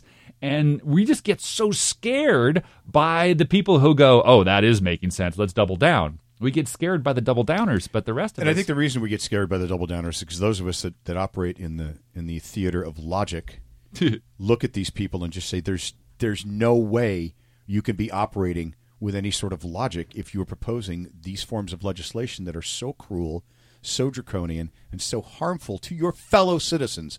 Okay, these aren't strangers. These are fellow Americans you're screwing over with these yeah. policies. And that's what that's what irks me. And they do it out of fear. And that's the bottom no, line. No, no, they do not. No. Do not no. No, they, be, you can't be mean unless you've first been scared. They're afraid no. the world is falling apart, and they think the only resolution is to crack down on what they consider no. avarice and morality. I think at the very top do it out of greed. Exactly. Yeah. Well, exactly. Greed is greed is a reaction to the idea of what we said in the last segment, which is if you perceive that poor people are lazy and draining on the system, greed is justified in your mind then, because you look at it like, well, I've got to stop. But I don't want to get a world like the poor people that are just sponging. I need to make a world that's based on merit and effort, even though it's a false merit and effort. Nah, that's a bunch of crap. Of course it is. Because you're looking at the poor people as this is this is some guy I can take an advantage of because I have more money and I have more power, and screw him because of my myopic moral perception that he is somehow less, less than me than. Yeah. Because I have more money. I got news for you. Money doesn't make you a morally superior being ever. Yeah, it's the victimhood. But okay, we're gonna go, we're gonna go around the circle here. I wanted to go on to the next topic, which is this Sinclair Broadcasting thing. And if you don't know what's going on, the best way to describe it is to let Chris Hayes from M S N B C he put up together a little package, and uh, and that'll explain what we're talking about. So I've got a message for certain students. Listen up closely, Snowflake. Yes, I'm talking to you. I need to set that up. He starts with a clip from Sinclair Broadcasting, uh, one of the a typical. Uh, you know, right wing, if you will, uh, that, that, that put that, these packages they put on Sinclair Broadcasting. So he starts with this. Uh, I'll start it over again so you can get that. I've got a message for certain students. Listen up closely, Snowflake. Yes, I'm talking to you. You, the social justice warrior who whines for trigger warnings and safe spaces. College isn't a babysitting service. It's time to grow up, snowflake. Okay. That's a taste of what you might have seen on your local news, at least if your local news station is owned by Sinclair Broadcasting, a relatively obscure media behemoth that, unbeknownst to most of its viewers, insists its stations run these right-leaning commentaries and news packages. Now, Sinclair already owns more than one hundred seventy stations in eighty-one markets, covering an estimated thirty-eight percent of U S households, and it wants to get bigger. A proposed three point nine billion dollars deal to buy Tribune Media would give Sinclair another forty-two stations and the ability to reach seventy-two percent of U S households. Now, that level of dominance of the airwaves by a single company is supposed to be outside the bounds of the law. But this spring, President Trump's very pro-business F C C chairman, Republican Ajit Pai, invoked a controversial loophole in the law that would allow the deal to go through. And now, despite heated opposition, the deal is widely expected to be approved. You know, this is, a, is in a certain way the definition of the swamp that Donald Trump wanted to to change when he came to office. You know, Sinclair is pushing pro-Trump segments. They hired one of his former campaign staffers, Boris Epstein. And now the Trump White House is passing regulation to favor their media ally. I mean, this is, a you know, a sort of symbiotic relationship. Anyone who pref- is on the position of being against crony capitalism, they should not, you know, reward this behavior. Yep. Teddy Roosevelt is spinning in his grave so rapidly right now.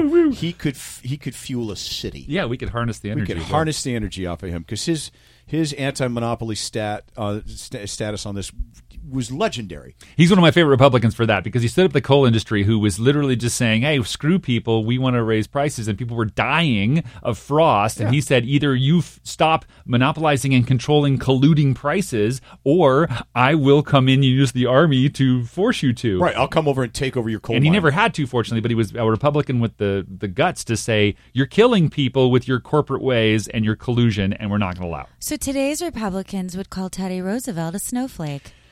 Yeah, yeah, so, or a socialist. Stein. Now, now Stein. Some Republicans are stepping up, quite a few on this deal. It doesn't matter. Yeah.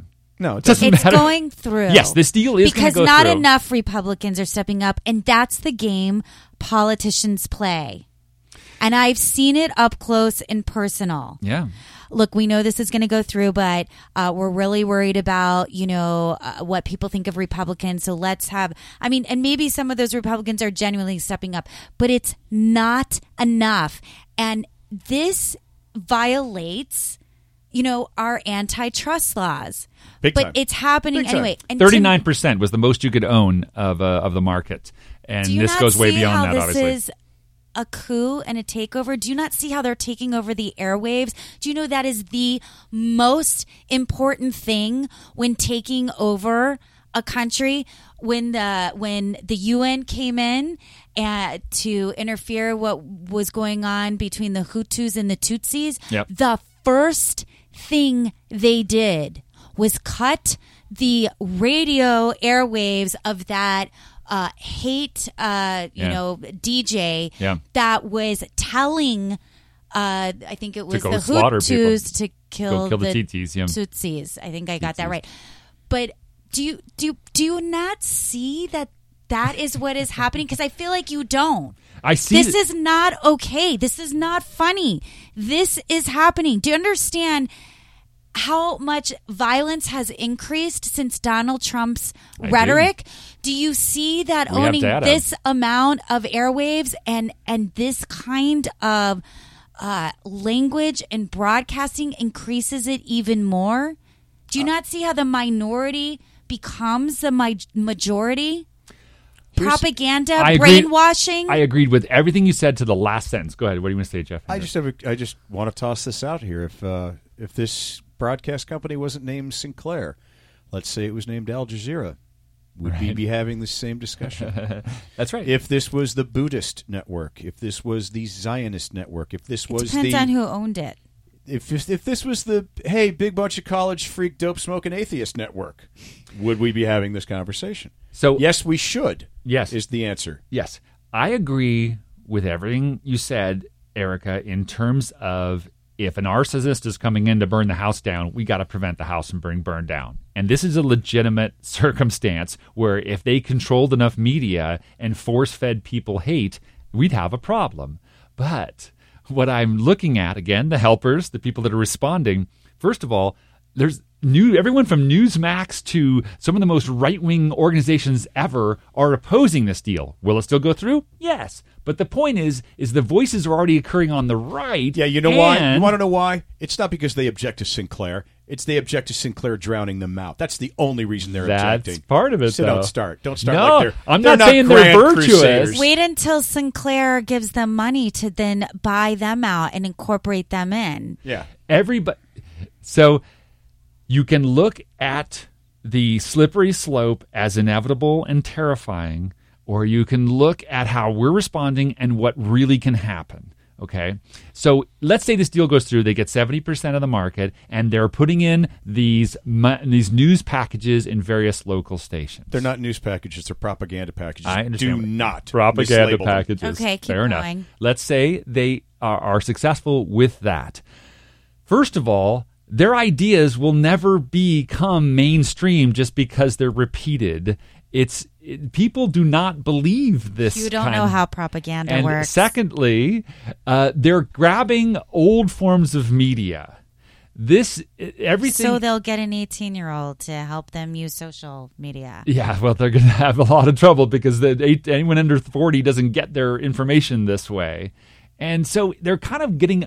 grabbing a dying or uh, control of a dying piece of the media in a small way. It's not that significant yet. Now, do we, is it a slippery slope? Could it get worse and worse and worse? Absolutely could get worse and worse and worse. We've got to watch it. But it's people like us in this room, as well as our listeners, as well as just the vast majority of people who are like, this is not going to happen. We're not going to let this kind of we're believe we, this garbage all the day. The people don't have a voice in this. Don't you get that?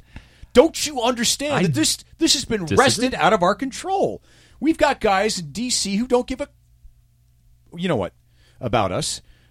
They want to feed us to whatever war machine will grind us up and spit them out for another couple of pennies on their dividend. Listen, they don't care, Jeff. I, they don't give a shit. I don't argue with their with with your assessment of their motives. I am only saying to you guys that. We're better than that. We're not. It doesn't matter how good it. we are, how much yeah, better does. we are. We don't have control. Okay?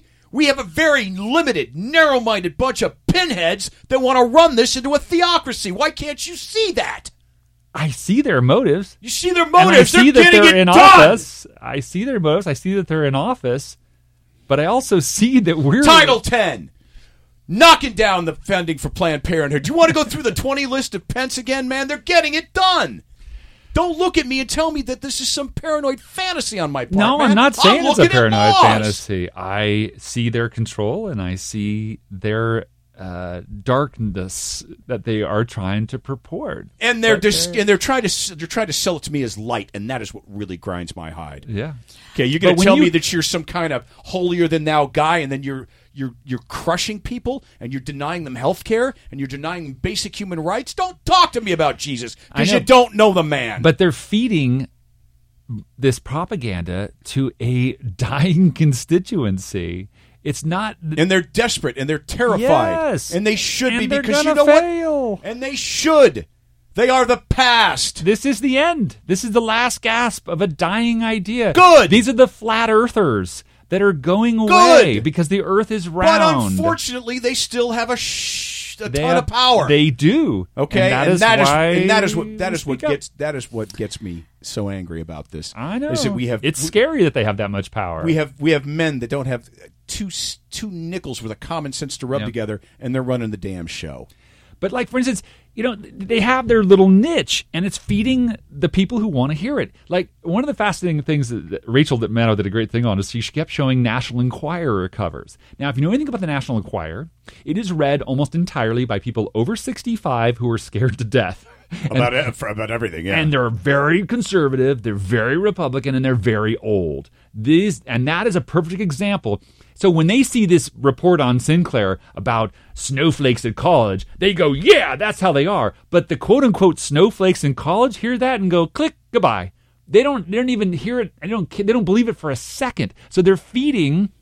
These last tiny little minority, you said yourself, the people that voted for Trump represent a small portion, Sliver. and most of them were disillusioned, folks who voted for Obama, too, and were looking for change. The people who actually support this kind of theocratic crazy is such a small portion and a dying portion of this country. It doesn't matter. Important. It doesn't matter. It does matter. No, it doesn't. Not if the people okay. in charge are of that ilk.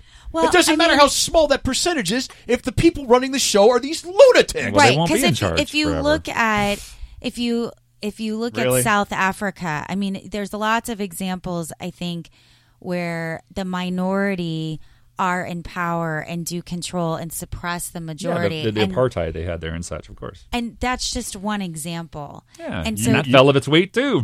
Yeah, which is where we're falling because we yes. got we got a bit this of an apartheid. This will fall of its weight. We will not become a theocratic country that that lives to some Bible literalism that's in total contradiction to its own literalism. Really? Because that's yeah. the laws we're passing right now, Chiefus. It is. This is the last okay. gasp. This is the last gasp. But somebody needs to put a pillow over this corpse and finish it. That's what we do. That's what I shows think, like this do. Yeah, and, and that is that is why I do love participating on this show, is because I feel that it gets this kind of information out yep. there, which then gives me hope, because otherwise, you know, there's obviously lots of other shows that are doing that, but uh, speaking out and amplifying that to... Um, listeners who will then tell other people, that's that's yeah. the only way I know how to combat such, um, you know, propaganda and potential yep. brainwashing. And it gets more and more ridiculous the more the propaganda continues. So coming up, we're going to talk about that because, as I teased earlier in the show, Trump gets a folder full of positive news. This is the real presidential daily briefing. He gets a folder of positive news every day. About that, himself. About himself. Ugh. That the people in the White House, especially... Snowflake. Yeah, Spicer. Snowflake! That Spicer and the Beavis. White House is not a babysitter. It's time you grow up.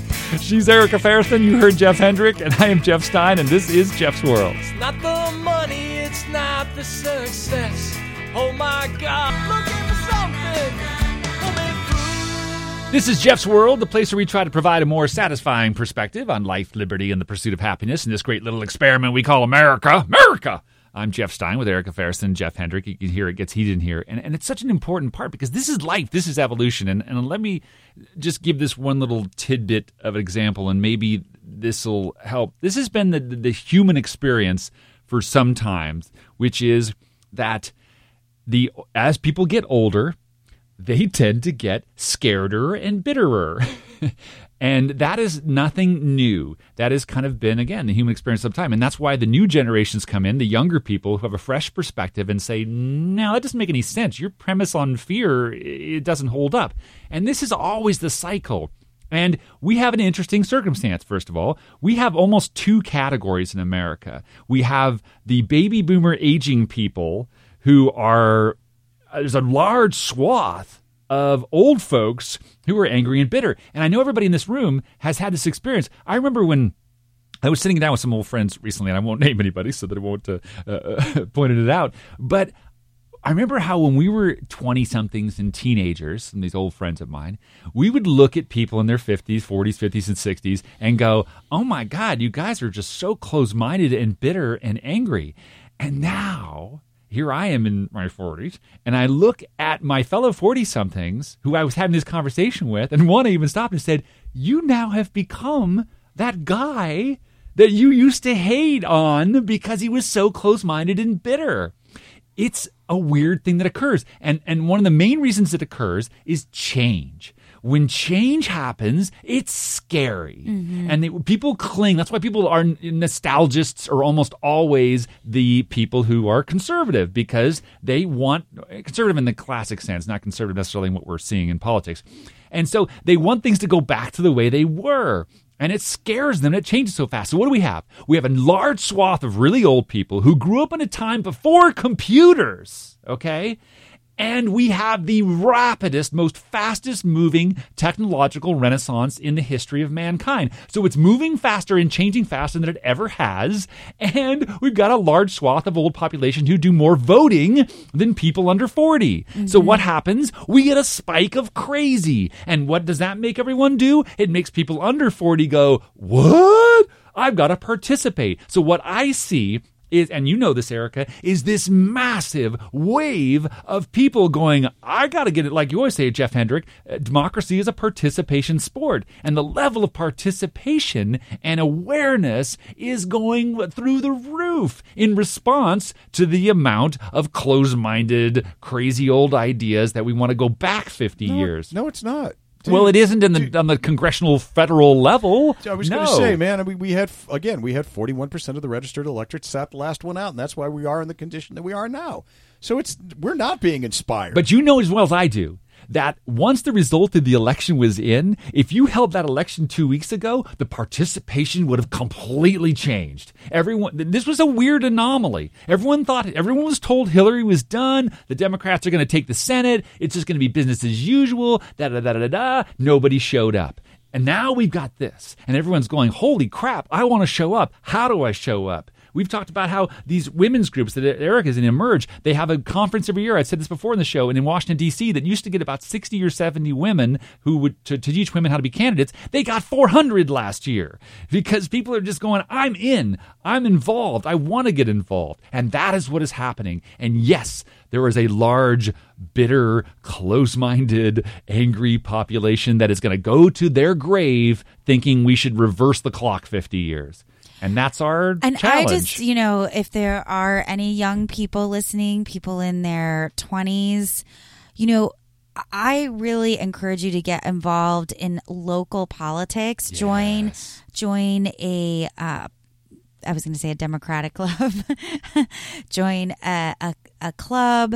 Um, check out, you know, your central committee. Just go to meetings. Go to neighborhood council because we still need more. We still need more of you to show up, and and we need the young people. We need and and I think. Too, a lot of times when young people look at this and they do, it's mostly filled with, you know, older people. There's an intimidation factor of like, oh, they've been doing this so long and I don't really know the language because it's Robert's Rules of Orders. I just want to say come anyway because you'll learn that stuff.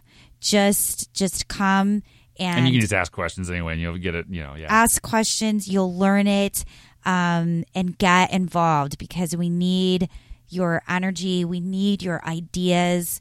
Um, we need, you know, your optimism and, and we need your technological skills, frankly. Yeah, yeah. That's no, a joke. And, I'm kidding. But no, but we do. It is. And it's happening. And it, it's it's out there. And I, I tried it before. I ran out of time for the show. But there were a good dozen special elections uh, in state houses that have flipped seats and that have resulted in new progressive candidates. And not just like progressive versus Democrat versus Republican or whatever, but people who get that, you know, we're one world and we have to be in it together and we have to lift the least among us, all this sort of thing. It's it, it's a wave and it is happening. It's there. Uh, but in the meantime, we've got to navigate our fear because, yes, on the federal level, as Jeff Hendrick will point out, it's ugly right now. The, the, the closedest of closed-minded, the angriest of angry, the most victim-y of victim-y is really the way to put it, are running the show in a lot of shows, but not everywhere. Well, and I think, too, like, particularly today, like, this show, you know, allows me and maybe listening to this show allows you to, like, express your fear, feel yeah. it, because then at the end, I do feel like, okay, now I got to get back to work and working for you know, what I want and not what I'm just against. And what and this is how ridiculous. And the more the more the old ideas get clung to, the more insane they get. For instance, Donald Trump getting his double daily briefing of propaganda. And this is so funny because all this stuff leaks out and all leaks, leaks, leaks. Well, guess what? A lot of folks in the White House are so appalled and disgusted by what's going on that they're leaking it out. But apparently, uh, it's still happening, but Reince Priebus and Sean Spicer used to try to nudge each other in to be the first person to give Donald Trump all this folder of propaganda. Because what's his nickname? Uh, it was the uh, two, two, what do they, they, have, they have a nickname that is attention span, the two minute man. They refer to Donald Trump as the two minute man because he demands everything to be a half page. In his words, he wants killer graphics. Oh, my God. He told the national security briefing from the Joint Chiefs to say, I need killer graphics and put it on one page. There's one folder he gets that's more than a page, and it tends to that's be about twenty brilliant. pages. Yeah, it tends to, he's got a brilliant, smart brain. He gets twenty to twenty-five pages, and mostly what it is, it's positive cable news chyron. So it's even just, and chyrons means the little words you see on the screen in the bottom that, you know, say what topic they're talking about, talking about. And so they just give him these little, like, tweets, basically, that say, Donald Trump working hard. They show a copy of the Enquirer saying, Donald Trump getting going after Hillary, you know, and they just feed it to him. And when they don't have enough chyrons, apparently, they give him just flattering photos mm-hmm. of himself. And tweets. and tweets and just flat and feed it back to him. But if you are out of touch, and I'm watching the, the, the cables and I'm watching one Republican after the other saying this will be a political disaster because they bring in, the nice thing is you got these panelists who were working for George W. Bush or working for Ronald Reagan. They were staffers for them and said, if you keep the president out of touch, you will guarantee your political demise because they won't respond to things. First of all, when you see Donald Trump, he doesn't respond to anything real that would actually help. Only thing he responds to is to double down on his base, which continues to shrink. And then he says, those polls are fake. And it's like, you can say the polls are fake, but every week they get worse and worse and worse for you. Your Time magazine covers are fake. Exactly. And so the it, it's you want truth tellers instead of suck-ups. And all he wants is suck-ups. And that's all he's getting.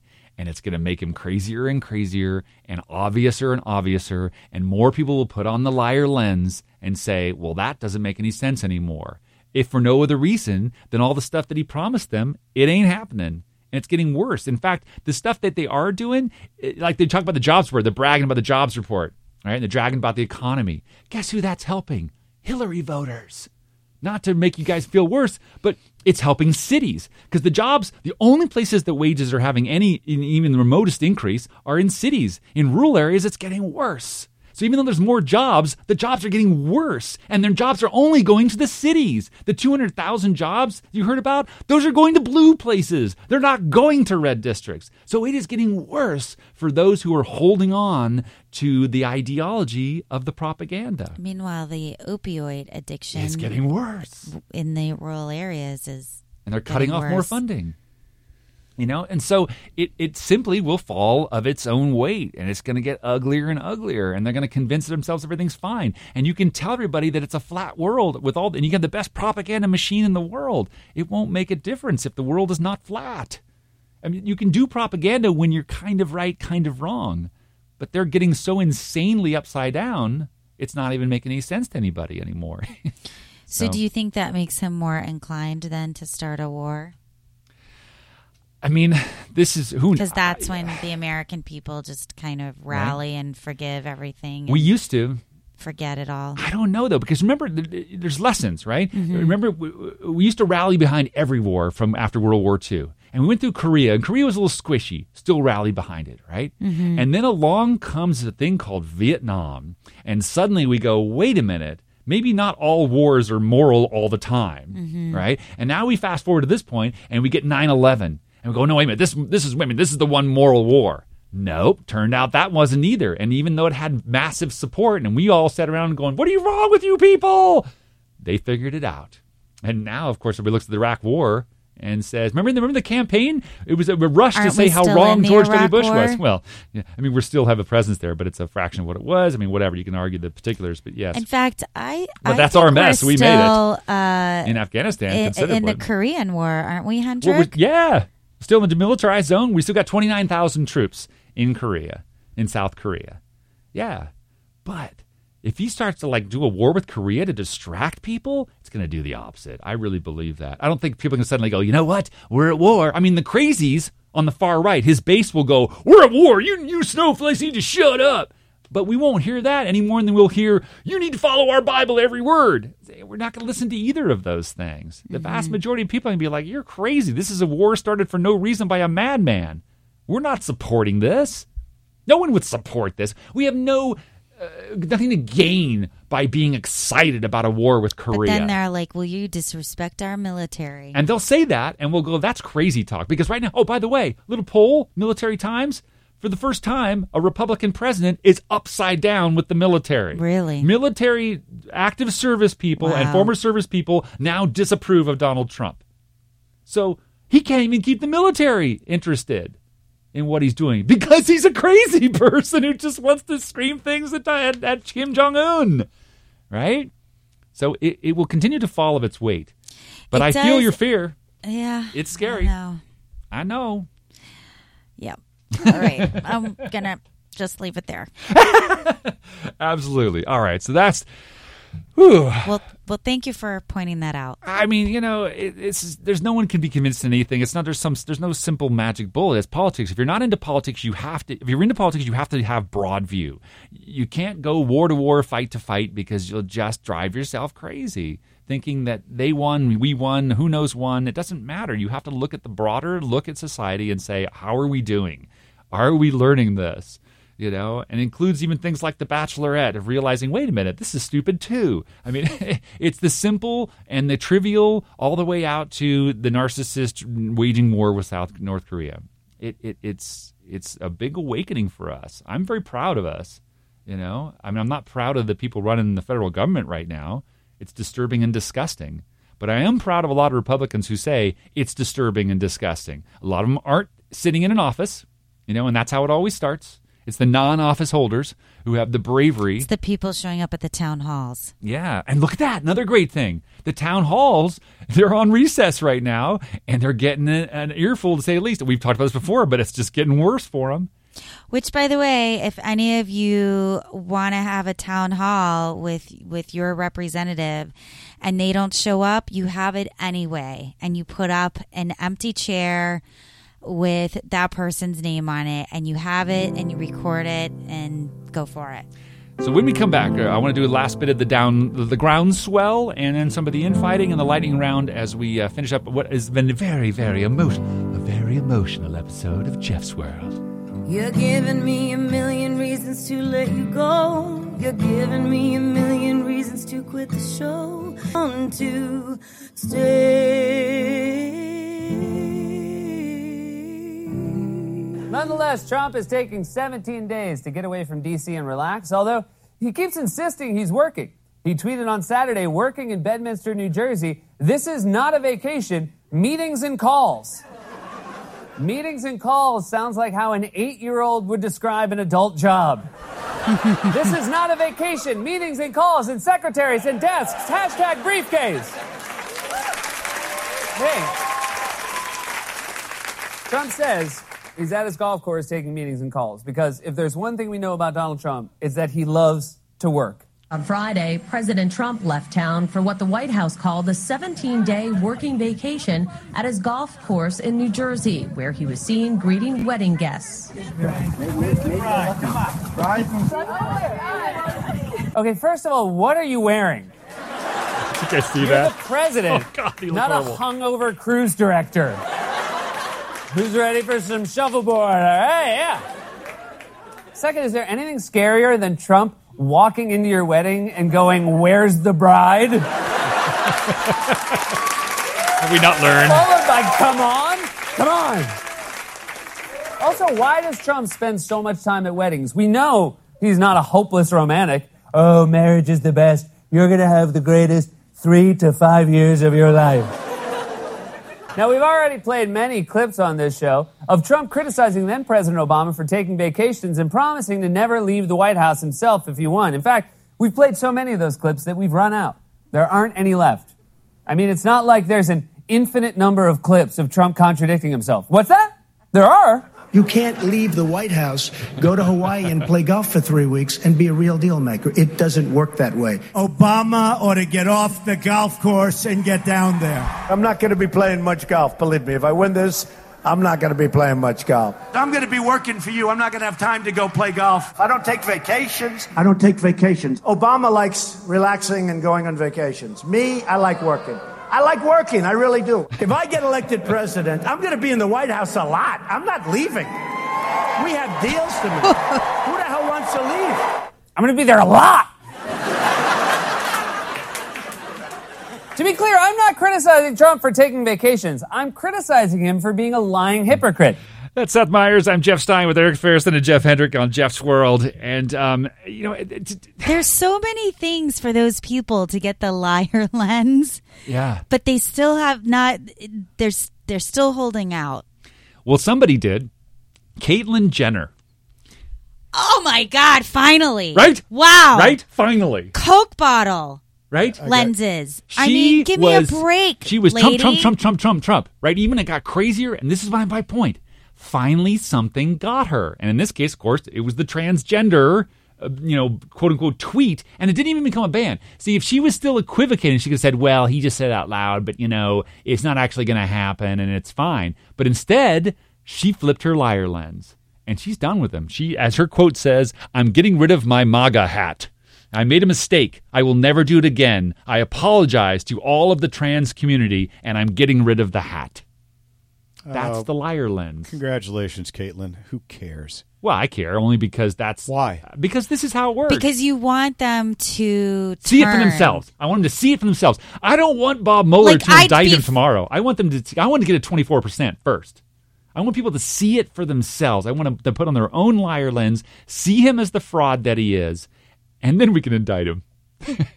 Yeah, but I mean, just again, we're we're patting people on the back who the bar is set so low for them to do yeah. something good. Caitlyn, whatever, she she is a very confused individual, I think, on a number of levels. Anybody who would look at her community that she claims to now embrace and having embraced Trump, they're mutually exclusive. Well, she figured it out. Let's give her the ch- the benefit of, of of of coming around and having an epiphany. All right. That's all I'm saying. I, I'll, I'll let you have, because I can't force Caitlyn Jenner to realize that Donald Trump is, is, is deceiving her. Only Caitlyn Jenner can figure that out. And she did. And so I go, good for you. I mean, to... I get where Hendrick is coming from, and I know a lot of people are there. And, like, I feel myself, you know, want to go there too, but... The other, what what would be so maddening it is if she hadn't flipped at this point. Yeah. And I'm just like, it's not that I'm patting her on the back, but to state, I apologize, I was wrong. That's big. All right. I'm like, you're right. That is big. Okay, cool, um, welcome, and... You say you're not funny. Oh yeah, no, we uh, we kept we kept some milk and cookies for you, Caitlyn. Come on into the tent. And I'm st- I'm still gonna watch your actions. Yeah, like absolutely. You've still right. gotta build right. that trust with me. Like this is a good first step. Come right. on in. Right. We still have some trust building to do. Yeah. So um, I feel that way about a lot of like George Will and and, and David Jolly's different Republicans God, those who guys, yeah. I used to disagree with and used to see they were just so mean. And now they've come around and said this is you know, right. Like, but again, eh, I know, I know, I, I would jump on your wagon, Stein. But I think George Will is a creature of self-preservation first and foremost, uh, as a lot of those guys are. And, uh, and all I want to say to David Frum is get a good night of sleep and a shave, Dave. You look like hell on yeah. T V lately. And I think that's, but I doesn't think, he though? That's kind of true. He needs a shave. He does need a shave, and like you know, he's worn. It's the Republican sh- uh, scruff now. It's like I can't believe what's happening to my party. I'm just not going to shave until they get there, until until they stop being that's you know so crazy. Silly. Stop they still until they start being conservatives again. So. And I think too that Hendrick makes a good point, which was brought up earlier yes. with uh, was it Flake? Yes, and Jeff so, Flake. So oh. the difference is never a more aptly named politician than Jeff Flake. Totally. Bernie Madoff, Jeff Flake. I know, I know. Um, Doctor Toothman. But um, that's somebody you would want to go to I know, to right? check out your teeth. But so I think, you know, there's something that seems sincere in the Caitlyn Jenner thing. Yeah. And then there's, with the Flake thing, it's opportunistic. So oh, yeah. again, it's not about words. Deeds. It's not about timing. Like Deeds. It's about where is this coming from? Is this authentic? Is this genuine?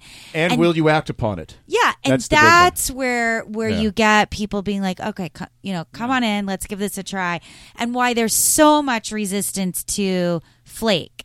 And that's what I think is interesting.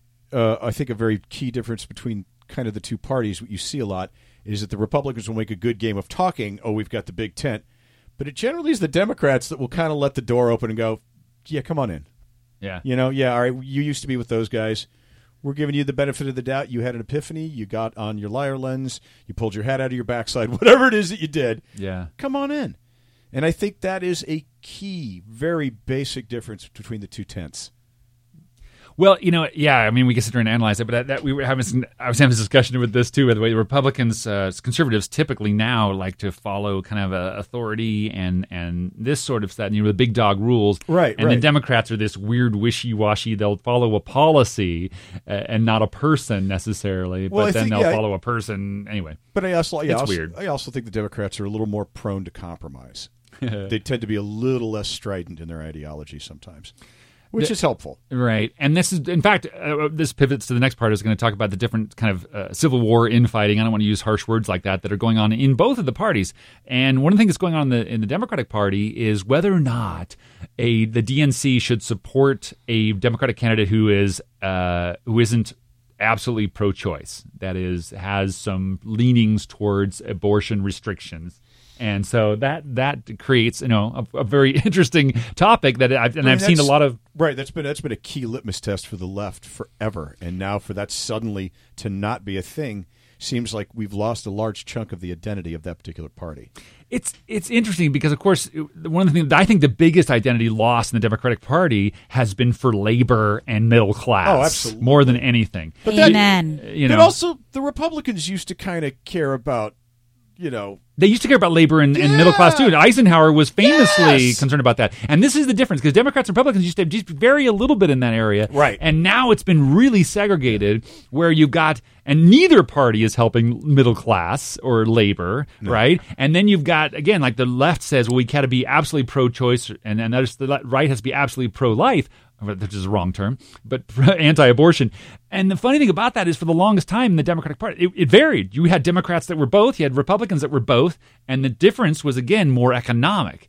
And now we're getting that rebirth. And so, which leads to what's happening in the Democratic Party is a serious rebirth. Here's, here's some things uh, that I was kind of surprised by. There are several senators that are up in twenty eighteen, Democratic senators, obviously very scared because twenty eighteen... And like Debbie Stabenow of Michigan, Tammy Baldwin of Wisconsin, and Sherrod Brown of, of Ohio, all three of them up in twenty eighteen, all three of them in states won by Donald Trump. Yeah, artificially, que- questionably, barely, yeah, questionably, questionably won. And won by a few thousand votes, right. But technically won by Donald Trump. Every one of them has gone on the record to uh, and has sponsored a bill to make Medicare available to everyone, starting yeah. with fifty-five and above, and then to everyone. So they've gone out on the quote-unquote limb, what used to be a limb, and said, I will support single-payer in the form of Medicare for all. That is not a limb, man. If you look, It at, shouldn't be a limb. No, seriously. if, if you look at national polling... Right, right. Two-thirds of humans, not Democrats or Republicans, right? Two-thirds of human beings, just yeah. people surveyed, said, you know what?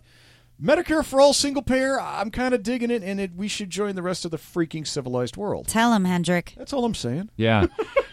Also, in uh, the congressional districts, the, the I mean, you can't, I can't have to do a whole show on all the challengers and people that are popping up. The number of, number of folks that are already filing to run in primaries is staggeringly large. I've never seen this level of participation. Mm-hmm. And one is right down the street in uh, in Irvine. I don't know if it's even maybe Executive Brian's district. Mimi Ro- Mimi Walters? No, yours is Rohrbacher or something, I think. Yours oh, is you Rohrbacher. Poor bastard. I know. Dana Rohrbacher. Oh, that guy's a lunatic. Who will fossil. Go down in the collusion because he is clearly. Oh, I mean, he there's is. So much money, obviously. He reeks I mean, of borscht. It, it, it seems to be. So Mimi Rogers down there, who has been an unabashed Trump supporter, you know, the and and the health care bill and everything else. Well, there's a new as a Democrat running there, Dave Min, who you can tell by the name, he's a Korean guy, and I got to play a little bit of his ad to give you a taste of uh, of what the groundswell is causing nowadays. With three kids at home, I, my youngest is twenty-one months old. Was not thinking about doing this, but of course, um, the election of Donald Trump changed everything. In the weeks following the election, our four-year-old daughter would ask, Mommy, are you still sad? Our children could tell how impacted we were. I'm profoundly concerned about my kids growing up in Donald Trump's America. This is not the America that my parents came to. My mom was born into a North Korean family that had to flee North Korea with just the clothes they had on their backs. I remember my dad telling me that in the aftermath of the Korean War, which had devastated the entire country, food was scarce. He often went to bed hungry. If you're ever wondering why Korean households love spam so much, it was because American G Is were so generous in handing out their rations. My parents were very appreciative of Americans going over there, risking their lives, often losing their lives. My parents came over here in nineteen seventy-two. They came with no money. They were grad students, and this country offered them every opportunity. This is a country of immigrants. It welcomes people like my parents to come in and raise their kids and provide those opportunities. That's the story of America going all the way back to its beginning. That, to me, is why the travel ban felt so wrong and against everything I think this country stands for. People are realizing that their elected representation here in Orange County does not reflect their values. I'm really disappointed in Mimi Walters. She is aligned one hundred percent with President Trump. You were an early supporter of Trump. He's exceeding my expectations. He is working extremely hard. I am very pleased with what he's done so far. It doesn't feel like she really represents us. The area that I live in, California's forty-fifth Congressional District, is one that's rapidly changing. It's getting younger, more educated, more diverse. More than a quarter of the population here is Asian American. We've got a large Latino population. It's the type of district that really does not approve of Donald Trump's message. If Dave were elected to represent this district, I think would send a tremendous message to Washington.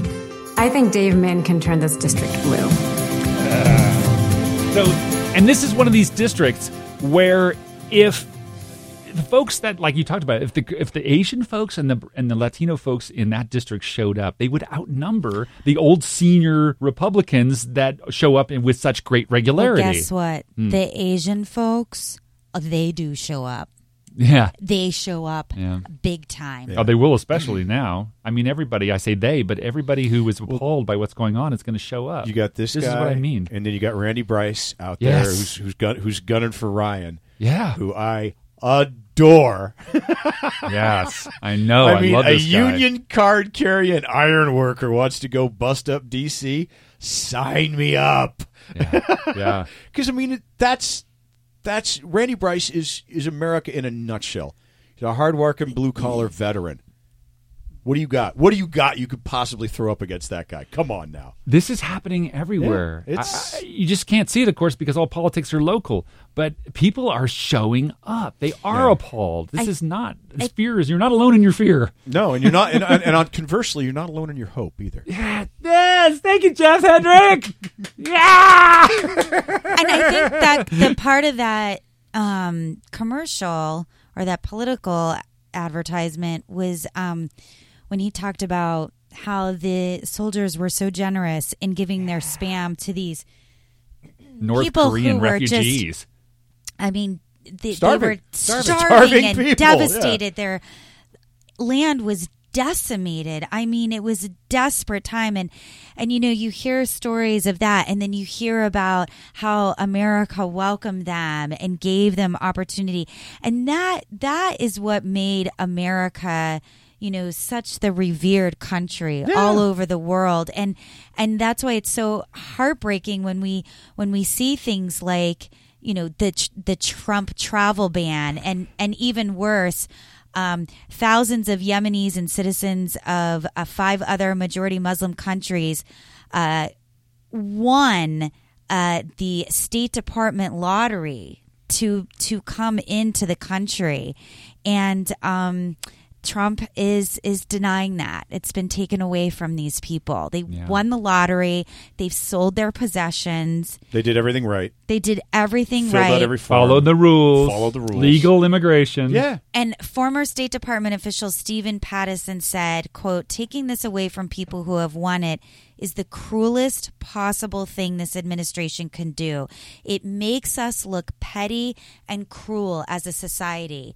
And And that really is, I mean, petty and cruel is really what America is looking like, you know, around the world us. and to each other. And so, you know, I hope this young man does win and other, you know, candidates who are, you know, restoring America to what it was before, you know, yeah. these these. cruel things that are so anti-immigrant and anti-American. Anti-American. That's actually the much better phrase, Erica. Absolutely right. Yeah. It is that whole that whole idea that people from another place can't bring good things to the United States is insane. Yeah, Executive Brian and I were talking about, too, the immigrant factor and how he was listening to a conservative show, and I had listened to one, too, where they were debating the economics and how how crucial the flow of immigrants is now Absolutely. more than ever. Because, again, like we talked about the population difference, there's a lot of old folks who cannot do all these jobs. No. And there, there's a lot of folks that don't want to do the jobs, so they're too low paid. And we have to have these folks. And if they cut off immigration... There are, I read an article... Conservative yeah. business people are going, don't even think about oh, cutting yeah, no, off... No, no, no, no. And Donald Trump filed for a record number of visas for his properties this year. Yeah. He to, to because himself. When it suits him yeah, and his fine. immediate family, right. it's fine. And Republicans are okay with that. Well, what is insane we'll to me is I read an article uh, that there are literally billions of dollars of crops rotting in fields right now because of Donald Trump's policy. Georgia had the worst of it because they right. did a huge hardcore immigration thing. And yeah, and, and all the farmers there went, uh, you just killed our workforce, dude. And they're dying on the crops. Yep. Well, they- which makes them file insurance claims, which causes more money and more problems. It's amazing, just the cataclysm, the, I mean, the cascade of, but of stuff. But they're the party of conservative finances, not not, not responsibility. They waste evidently. so much money. So they cost the Republican Party cost this country so much money. I was just looking at um, how. You know, the the Department of the Interior, oh, uh, they're taking out scientists who have been heads of their departments and then putting them in areas where they have no training. For instance, there was this climate change scientist whose name escapes me right now. You know where where they put him? To collecting royalties from the oil and gas companies. They did wow. that like it's, it's like a mean uh, yes torture. Exactly. And so they asked they, he was doing an interview about this and he said, yep, I'm here, I have no experience with accounting. That's who he works with, is accountants. And he said, and now he's like in an executive position. And he says, I have to learn this stuff. I have to be trained. They have to take the time. They have to figure out what to do with me. And uh, the, all of this is at taxpayers' expense. So to punish this guy, they're punishing this. I mean, these people do not. I mean, you give them money, they will lose it as fast as Donald Trump will in his four bankruptcies. So as a program note, as they like to say, uh, we're going to be uh, going to be dark next week. I apologize in advance for that. And then back on the week of August, uh, what is that, twenty-ish? Uh, so we'll be back for that. I was so sorry, but, uh, you know, summer happens. Uh, something to keep on your radar, though, is the Republican Civil War is going to ramp up a little bit because there's a debt ceiling due on September twenty-ninth, as well as a new budget on October first. And there's already a giant split in the faction of what to do that. Half the Republicans want to prevent a debt ceiling until they cut government parts, and the other, of course, wants to keep the government open. And they're going to need, the funny thing about the budget, they cannot pass a budget without the help of Democrats. They, and that is going to be an interesting reality that they're going to have to face. So, and in order to get Democrats, they've got to do something that improves the circumstances instead of just gutting things. They can't just cut their way to success. So, okay. Uh, thank you so much for listening. As always, join us on Facebook, Instagram, and Twitter. Uh, I am Jeff Stein. That is Erica Ferriston. That is Jeff Hendrick. Executive Brian didn't get a chance to get in here. I'm sorry. Sorry, man, but that's just been Jeff's World. This has been Jeff's World, the social, political, pop cultural discussion show that looks at life through the rose-colored eyes of the almost criminally optimistic Jeff Stein.